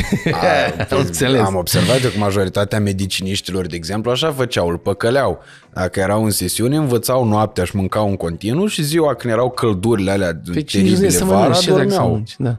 Dar bine, asta depinde când pică. Tu ai terminat medicină? Nu. Nu am terminat nimic. Ce ai fi vrut Liceu. să termini? Am fost student la actorie. Am fost Și- la UNATC. O- Când? În ce, în ce perioadă? Uh, În 2016 am intrat. În 2016 ai Și intrat? în 2017 am ieșit. Mergeai pe la Papion? Uh, Papion, stai că țin... Era vis-a-vis de unei ATC. Da, da, da, da, da, da. Papion și mai era Bikers în dreapta, de asta nu confundam cu Bikers. Între 2014 și 2017 am uh, locuit la Papion am, și la Bikers. Erau restaurantele mele. Adică ci- acolo îți făceai veacul, te Da, da, referi. da, da, da. Pentru că eu am stat fix, pe, fix lângă, am stat pe Zlătescu. Ok. Și nu suportam să stau în casă, ieșeam și Sigur te-aș fi observat acolo. nu ne-am văzut sigur. Eu, eu știu, pe, adică știu. Eu am fețe de actori de atunci, de studenți la actorie de atunci am. În, uh, că n-aveam, man, n-aveam, n-aveam, n-aveam cum să nu știu, că eu stăteam acolo, stăteam 8, băi, eram ca la, ca la muncă, 8 ore pe zi, mă. Vorbești serios? Da? Mergeam dimineața și mă schimbam între papion și bikers. Păi și ce Mergeam- făceai acolo? Vorbeai Mâncam. cu lumea, pur și simplu? Stăteam cu laptopul în față, mai scriam, mai mă vedeam cu unul, mai beam o bere, mai mă vedeam cu altul, fumam, stăteam singur la masă, mai citeam. Ok. Nu aveam, eram pe acolo. Păi și stai așa Mâncam, că aici... dimineața mâncam la papion uh, uh, omletă cu salată de vinete. Constant, omletă cu salată de vinete. Asta era masa mea, omletă cu salată de vinete. Îmi aduc aminte cartofii prăjiți care erau foarte ulioși Uh-huh. și foarte tăiați de amboule. Păi și eu când nu mai puteam să mănânc la papion, schimbam, mergeam la bikers, mâncam și la bikers, mai schimbam un pic mațul. Da, aveau șnițel, crispy. Da. Ciorba era mai mult felul 1 decât felul 2. Da, na, era... Am, am prins puțin din uh, lucrurile astea. Mie nu, m- eu nu m-am regăsit în, uh, în zona cu pricina. Da? Social vorbind. Mhm. Poate profesional m-aș fi regăsit, dar social nu, nu știu, nu, nu mi se... Îmi dădea cu virgulă mult. Atitudinea aia boem așa. Aia e o chestie pe care eu n-am, uh, n-am avut Adică acolo în uh, facultate și-am tot spus chestia asta uh, și am tot vorbit-o cu actori că mă simțeam vinovat, știi? Adică eu mă simt prost când vine Alex Bogdan, spre exemplu, el având studii în domeniul neavându-le. Uh, asta e tot de la părinți, e tragic. A fost scandalul cât casa când m-au exmatriculat de acolo. Și m, am așa o, un oarecare sentiment de inferioritate prin care, pe care evident încerc să-l uh, astup imediat cu altceva. Zic, da, da, eu sunt mai șmecher la asta, aia, că gata, n-am diploma, da. uh, Dar e pentru că este un cons- o, o construcție mentală implementată de când ai fost mic. mm-hmm. Pe care nu ai validat-o și nefiind validată e hanging acolo. Eu încă o mai am, da. Da, da, știu, Deși dar nu când e- am intrat acolo am zis, bă, primul meu gând era cum dracu scap de aici, ești nebun la cap. Doamne, De dar ce râdeam nu- de ei, mi se părea, mi se păreau foarte fani. Erau uh, oameni care jucau roluri la masă. Eu stând, uh, stând acolo și consumând foarte multe produse uh, pe terasă acolo, vedeam uh, mese, veneau de la cursuri, uh, mai nu știu ce, și aveau... uh, Nu erau destul de confortabil cu persoana lor și Exact. atunci inventau această, per, acest personaj uh, care... Deci ei își jucau rolul actorului la teatru. Era foarte... foarte defectos așa. Dar nu, nu toți, adică erau într-adevăr și oameni... Băi, am ăsta. avut în generația bă, colegi care erau foarte buni, adică erau foarte talentați, mi plăceau foarte mult. Dar, în genere, latura lor socială, adică n- când îi scoteai din contextul, boss, gata, am terminat cu actoria, hai să Da, hai să discutăm stăm un uh, pic. facturi, vrei? Hai să discutăm cum facem un hanorac, ca să Da. nu se, bă, să nu intre la apă se terminau multe dintre discuții odată și a doua oară era chestia aia. Bă, eu mi-am dorit să trăiesc bine. Acolo era cool să fii sărac. Da, care din nou mi se pare super stupid. Să fii beat în continuu, Da, da, beat pe banii altora. da, și să cer câte o țigară și atunci am zic, bă, nu prea știi, adică e, e o regulă de aur pe care eu am avut-o în sânge și am avut un mega bulan să o am în sânge, că doamne, vrei să fii cumva alăt, înconjoară de oamenii care sunt deja cumva, Da, da, da, care încearcă... ca să poți să iei de la ei. Că dacă vreau, de exemplu, să mă apuc de stand-up, prima și prima dată o să mă duc la oameni care fac stand-up, nu o să mă duc la matematicieni. Deci, boss, calculează în probabilitatea să dau o glumă bună acum. Mi-a, mi-a, mie mi-a plăcut o vorbă pe care avea tata, mi-a, mi-a spus tata un, uh, o vorbă când era mai, uh, mai mic și a rămas cu mine. Mi-a zis când era mai mic, a zis că uh, e foarte important cu cine te înconjori, pentru că dacă un inginer stă lângă un șanț cu 10 muncitori, când trece un muncitor pe lângă, îi salută ce faceți bă pulelor. Dacă e un muncitor între 10 ingineri și trece un muncitor pe acolo să zică, o, vă salut domnilor. Deci e foarte important, e foarte important cu cine te înconjori, pentru că proiectează asupra ta mult.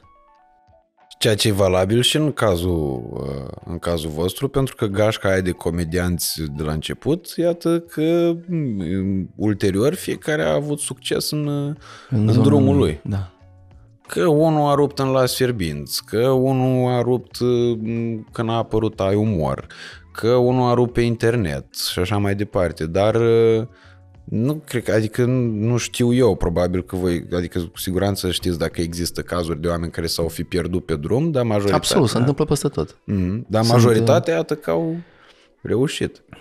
Da, dar noi, dacă îmi permiți, Normal. din... Noi știam în 2010 cine o să piardă pe drum. În funcție de ce? În funcție de ei. Ok. Înțelegi? Adică noi... uh, Era cumva să forma, adică nu știu cum, am, noi am fost niște minți care am gândit uh, aproape la fel în bucata aia. Absolut abordările au fost diferite, dar uh, cumva cum am decis noi atunci, cum am decis noi atunci că uh, la noi să plătește bilet fără să discutăm unul cu altul, că noi așa o să mergem, uh, la fel s-au format niște idei despre anumiți comedianți dintre noi care erau atunci și am cumva am știut că o să... Adică am, cumva toată lumea avea o... Uh, avea aceeași părere, să zicem, despre, despre unii că or să dispară și cumva ori dispărut, așa, s-or cernut. E că contextul i-a făcut într-un... Felul în care abordau situațiile, felul în care erau jegoși uneori. Înțelegi? Mm-hmm. Nu dau nume că nu... E, evident că nu. Nu are niciun rost. Da. Adică nu... Plus că oricum cred că degeaba ai da nume. Nici nu are sens. nu, Nu, nu are sens. că n-au ajuns să fie N-are cunoscut. sens. N-are sens. E ca și cum ai spune unul, bă, n-a intrat la actorie, dar... Aia Dar e. în rest, în rest ce a fost, ce a fost mișto în uh, bucata aia mai de început este că ne plăceam unul pe altul foarte mult. Deci acum adică- ce nu mai e așa? E proiectele diferite în care suntem și um, orgolile care s-au născut după ne-au făcut uh, uh, să fim într-o zonă de rivali, dar cred că ne placem la fel de mult, doar că știi, când nu mai poți și când ești căsătorit cu o, nu știu, n-am, adică bănuiesc, n-am, n-am această Ok. okay. experiență, dar bănuiesc că dacă ești căsătorit cu o tipă super bună la un moment dat, doar că viața se întâmplă să vă despartă pentru că decizi ceva, poți să ai un pic de grunge, au- să ai un pic de ranchiună față de persoana aia, uh, înglobând totodată și faptul că e un om valoros și că te-a ajutat în dezvoltare și că este un om fără de care nu erai ce ești. A, da, categoric. Înțelegi? Și atunci cred că, cred că ne-am format unul pe altul în bucata aia, după care viața ne-a despărțit, dar când ne întâlnim stăm la masă și este o discuție foarte nice. Ce faci, cum ai, ce mai făcut? Mm. Parcă mi-a fost dor de tine, bă, parcă și mie. Ești bine, da, bun, perfect. Te-am văzut aia, am văzut că ai făcut aia, super. Dar um, nu, nu, nu mai suntem într-o zonă în care să pierdem nopți împreună, să... Mm. Nu știu. Poate vine și cu vârsta. Poate nici ei nu mai pierd nopți. Poate toată Mie lumea asta are mi-a dat cu impresia. virgulă din povestea ta 2014-2017 la Papion și Bikers, 8 ore pe zi și uh, acum un an când ai fost la Bobonete ziceai că ai trei copii. Da. S-a schimb, viața ta s-a schimbat, paradigma vieții Da. tale, cum ar zice S-a domnul schimbat Gojera, total, s-a da. schimbat foarte da, da, rapid. Da, foarte rapid. Da. Dar nu e, a fost, uh, ce, nici nu aveam ce să fac atunci. Nu era ca și cum aveam ce să fac. Când, când erai la Papion sau... Da, da, da, că așa era viața atunci, asta era viața mea pentru mine atunci. Ok. A fost o perioadă și care am vrut să mă las de stand-up, tot în perioada aia, după aia mi-am revenit, după aia, în fine. Dar de ce ai vrut să te lași de stand-up? Vezi? de aia. Nu știu, mă. Ești... Depresiile pe care, la care ajungi uneori, cauzate de creierul prost pe care l-ai, te împing în niște zone în care crezi că asta ar fi cea mai bună chestie de făcut. Să te lași. Mm, Depresia este diferența între proiecția mentală pe care o ai tu despre unde ar trebui să fii versus realitatea în care ești. Și dacă scazi astea două de depresia și îți dă okay. cantitatea depresiei, cu cât crezi că trebuia să fii mai sus în perioada asta a vieții tale și meritai mai mult și sentimentul de meritam mai mult este acolo pentru că știi că poți. Nu că meritam mai mult, eu nu pot, dar meritam mai mult și atunci intru în depresie. Nu.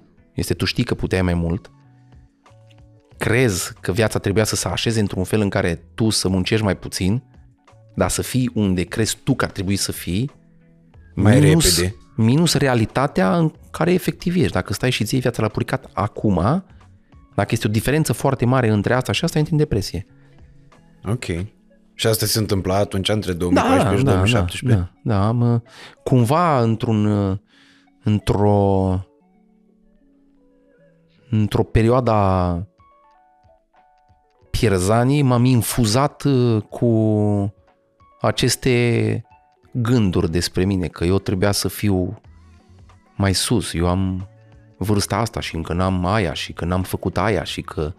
Și intri într-o zonă depresivă din care te scuturi înțelegând că înțelegând că dacă nu este unde crezi tu că ar trebui să fie, este pentru că tu nu ai urmat proiecția total. Adică tu dacă poți să-ți proiectezi că vrei să fii acolo, trebuie să ai și acțiunile. Eu nu pot să, dacă eu mă piș pe mine acum și mă gândesc că o să merg la baie, eu nu o să pot să fac pișatul să dispară până nu merg la baie. Mi-a apărut gândul, înțeleg unde o să mă duc, înțeleg unde ar trebui să fiu, înțeleg ce trebuie să fac ca să satisfac această nevoie. Dar tu dacă te gândești uh, că ar trebui să mergi la baie, știi cum să face, doar că nu mergi, te piși pe tine și după aia plângi că eu spișat pe mine, m-am mâncat aș gura ta. Mamă, eu n-am crezut că o să mă piși pe mine la vârsta asta. Păi da, dar nu te-ai dus până acolo, că știai ce trebuie să faci. Și foarte mulți oameni, oameni care cad în depresie și um, bucățile astea depresive în perioada asta sunt oameni care să identifică foarte puternic cu personaje de Insta pe care le respectă sau personaje din social media pe care le respectă și își doresc foarte mult să fie acolo, înțeleg că au capacitatea de a fi acolo, dar nu bagă munca să fie acolo. Și atunci uh, diferența asta între unde ar trebui eu să fiu și unde cred eu că ar trebui să fiu uh, este practic unde sunt pus muncă. Practic, munca egal cu depresie. Minus munca egal cu depresie, dacă vrei să o luăm matematic. Exact, da. Deci dacă ești depresiv, ia-te cu muncă. Cum ar zice și Vio, că noi tot discutăm despre chestiile astea. De ce are și el gânduri de astea? Nu, dar noi tot, tot mai discutăm. Noi tot avem o grămadă de gânduri și de discuții și atunci uh, împărtășim uh, mult know-how comun. Și tu când ai cunoscut-o pe Adina, pe actuala ta soție, era într-un moment de asta de... Nu, am cunoscut-o înainte. Ah, ok. Eu am cunoscut-o înainte să intru în zona de depresie. Și am intrat, în, am intrat în depresie și ea a fost lângă mine acolo și m-a ajutat să, să înțeleg uh, niște lucruri despre mine. Ok. Adică... și crezi că asta a fost uh, un... Uh, a reprezentat un factor decisiv în uh, um, depășirea problemei respective? Ea, prezența ei? Da. Faptul că eu am depășit pentru că a fost și ea în viața mea? Mm-hmm. Sunt absolut convins că am depășit bucata aia mai repede cu ea. Nu, uh, nu prea genul care să care să mă dărâm. Am bucăți în care îmi permit să fiu dărâmat, dar nu, nu, mă, nu, mă, nu mă dărâm. Ok. Sau încă, eu știu. De acum încolo ce fi, nu vreau să zic că eu sunt atât de puternic și după aia să-mi dea ceva în cap și să nu mai pot să mă ridic. Nu. Viața rămâne să decidă pentru mine ce, ce și cât pot să duc. Acum ești fericit cu ce faci, nu? Uh, da, am fost tot timpul fericit cu ce am făcut. Am fost nefericit cu consecințele pe care le-a avut ce am făcut. Ok. Adică eu nu eram supărat că fac stand-up. Eu eram supărat că nu vin mai mulți oameni la spectacole. Eu ne, neavând curajul să mă expun. Înțelegi? Mm. Nici eu n-am, n-am avut bucăți de astea. Păi de exemplu, anul trecut cum de a accepta strada speranței? Uh, în ianuarie, anul trecut, mi-am pus în cap că vreau să uh, joc. Uh, nu anul trecut, în... Uh, anul trecut a fost strada speranței. Dar în 2021 am filmat. 2022. În 2021 am filmat. Am filmat și în 2022, dar am filmat și în 2021 Mă rog, eu știu când a fost final. el pe post. Da, la că finalul 2021, și după aia eu spun când am filmat. Deci în 2021 am filmat și uh, în 2021, în ianuarie, uh, mi-am pus în cap că vreau să filmez anul ăsta, vreau să, vreau să joc în ceva. Și am început să merg la oameni care puteau să facă să mă distribuie în roluri la și am mai vorbit cu unul cu altul și ă, când a apărut acest rol, cumva a apărut de unde nu m-aș fi așteptat. Da? Mm-hmm. Și am, am mers la casting, am dat probă, am luat proba și ia cât am jucat în, în serial. Și ți-ai făcut așteptări în legătură cu asta? Nu. Încerc să nu mai cad în... Aici uh, e experiența. Încerc să nu mai cad în uh, capcana am, mi-am făcut așteptări. Nu, e, nu mai, încerc să nu mai fac proiecții vis-a-vis de nimica. Mi-aș dori să fac una alta, îmi doresc să fac, dacă se întâmplă bine, dacă nu se întâmplă, o să dorm liniștit doar știind că am făcut eu tot ce am putut ca să se întâmple și nu s-a întâmplat. Și atunci înțeleg că asta este. Mm. Dar dacă pot să fac ceva în direcția aia, încerc să fac cât de mult pot, mă stresez mai mult decât fac, dar dacă iese, e super bine. Pe social media de ce nu ești așa activ? Nu mi-a plăcut niciodată bucata asta de social media. Nu știu de ce. Păi dacă ne întoarcem la capitolul frica de expunere, Păi e o bucată acolo. Știi ce mi se pare? Mi se pare că pe social media cam trebuie să vinzi din... uh, Trebuie să-ți vinzi din viața acolo un pic. Și e o chestie pe care eu n-am vrut să-mi vând din viață. cred că poți să-ți vinzi din Adică- păreri. Din Ah. concepții. Înțeleg. Dar mi se pare că dacă vrei să-ți vinzi din păreri, cam trebuie să ai păreri cam la orice. Și după aia, dacă intri în jocul părerilor, după aia nu mai ai... Eu încerc să nu mă focusez pe bucata aia. Mi se pare că nu-mi vine natural să fac social media, atunci uh, o să încerc să... Pot să fiu bun în chestia asta. Dacă îmi depun tot efortul să fiu bun în chestia asta, pot să flip it around într-un an de zile maxim.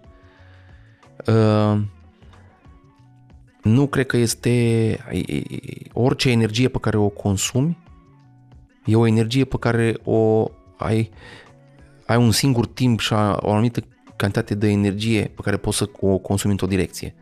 Ok. Și cred că muncind în direcția aia ă, diluezi alte părți. Și atunci s-ar putea să nu mai să n-ai timp și energie să faci alte chestii care îți plac mai mult. Dacă îmi plăcea foarte mult so- social media, dacă îmi plăcea, eram foarte bun în asta. Nu îmi place atât de mult expunerea asta și să am eu o părere vis-a-vis de orice și să... Și atunci prefer să fac ce îmi place. Asta deși M-am ești conștient încurcat, că... m-am încurcat, dar, adică m-aș fi încurcat în viață, dar nici nu e ca și cum nu poți fără, că Nu pare știu să dacă că te-am merge. încurcat, dar îți dai seama că e un calcul matematic aici, că ți-ar fi adus notorietatea de astăzi mai devreme o Și expunere aí în zona aia. ajungem, și ajungem înapoi la ajungem înapoi la origini. De ce fac eu asta? Că eu am făcut, eu mi-am dorit să fac oamenii să râdă și mi-am dorit să-i fac să râdă. Deci și poți să-i lupta faci mea să este râdă cu și pe zona net. aia. Cum? Poți să-i faci să râdă și pe net. Uh, da, dar e o altă formă de exprimare acolo. Ok. E o... Um, dacă, dacă mă lupt să fiu bun și aici, deja încep să intru în niște... Nu știu cum să zic. Da, mă, nu, nu, nu, nu cred că am simțit în momentul ăla și cred că e ok să nu fim toți vedete pe, pe Insta sau pe Facebook cu aceleași tipuri de hey, look at me. Adică putem, cred că pot să fiu prezent pe Insta și cu bucăți din material, din... E la asta mă refer. Apoi acum am, merge TikTok-ul, am bucăți de... Așa, o să lansez un special. Pentru oamenii care se uită acum, e pe canalul meu, uh, e specialul sus. Am un special filmat în iunie anul trecut, la Brașov, și am mai filmat unul anul ăsta pe care o să-l dau în toamnă. Deci, oameni buni, uh, după ce ați ajuns până aici în uh, acest uh, super podcast, imediat uh, uh, mergeți la Sorin Pârcala pe YouTube. Se mai cheamă cumva sau e Sorin Pârcala pur și simplu? Nici nu mai știu că am avut un canal și l-am transformat și am făcut o chestie, cred că dacă vrei pot să spun acum că... Da, că e important, nou, adică- Din nou, din nou, nu mă ocup eu de bucata asta, eu încerc, să, încerc să-mi produc uh, specialuri, să-mi fac... uh, uh, Așa. Deci, bucat, uh, contul meu se cheamă Sorin Pârcălap Stand-Up Comedy, așa mi s-a spus. Sorin Pârcălab stand-up comedy, doamnelor. Și doamnelor, Stand-up acolo comedy regăsiți Oficial, cu 2 de F. și oficial Da, așa, așa a pus. Sorin Pârcălab stand-up comedy o- Oficial. Oficial. E pe două rânduri scrie, nu? A trebuit eu să apăs pe o chestie ca să văd tot numele. Dar așa am înțeles că trebuie să-l pun. Eu vă la- spun că dacă o să căutați Sorin Pârcălab, cu siguranță printre primele recomandate o să fie din prima special îl regăsiți că e bucata cea mai lungă, e- vă Da. uitați la timp, uh, la durată și uh, aruncați neapărat un ochi acolo, că sigur o să râdeți dacă n-ați fi aruncat deja, depinde când îl postează omul care postează pentru Sorin, că sigur nu îl postează el. Uh, mai departe, uh, urmăriți-l uh, pe Sorin, uh, dragi prieteni, pe toate rețelele de socializare unde are conturi și unde mai postează din când în când bucăți din uh, materialele de stand-up uh, pe TikTok, pe Instagram, pe Facebook și așa mai departe.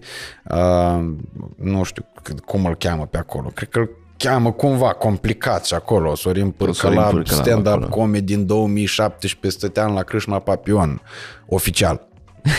Mulțumesc foarte mult pentru, pentru invitație. Uh, O să-ți trimit două hanorace. Nu, unu, Două. unu.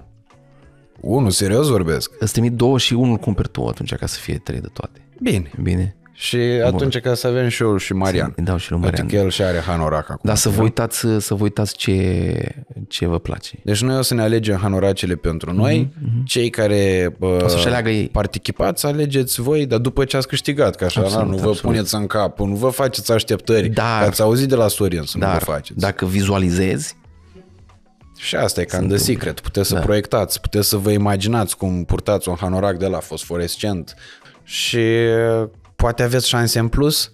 Cine știe, eu îți mulțumesc mult, Sorin, pentru episodul de astăzi.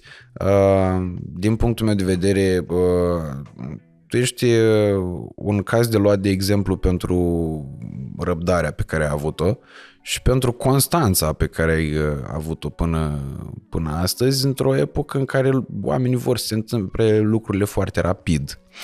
Și cred că acolo e uh, și adevărata problemă cu mințile luate razna. Că totul trebuie să se întâmple așa, acum, acum și dacă se da. poate și cu noroc, ca la păcană. da. Nu l-am întrebat pe Sorin dacă a avut probleme cu păcănelele, cred Niciodată. că e, e primul invitat din, lu- din anul ăsta care n-a avut probleme cu păcănelele. Niciodată nu am avut cu păcănelele. Asta o să fie titlul. Niciodată n-am avut probleme cu păcănelele. uh, și ce să mai zic? Să, că vă mulțumim tare mult că v-ați uitat la noi. Nu uitați să, să ne răsplătiți cu un like și cu un share dacă v-a plăcut suficient de mult încât să arătați acest material și prietenilor voștri. Uh, din punctul meu de vedere există suficiente motive să o faceți. Uh, există, s-am zis, este ce am zis, nu știu. Uh, am și uh, doza de cretineală în momentele astea. Uh, pe lângă asta, să vă abonați la canalul nou Radu Țibulcă Show, care există în uh, descriere. Uh, și acum cred că am voie să zic. Și pot să zic, nu? Da, pot să zic azi. Uh, Sâmbătă la 8 pe Antena 1 te cunosc de undeva, fratele vostru cu cerebel face frumos uh, în fiecare sâmbătă de acum înainte câteva luni groaznice de chinuri și de transformări pentru mine ca să vă râdeți voi. Așadar, cât de apreciat n-aveți ce aprecia decât strădania. Uh, vă mulțumim tare mult și vă pupăm!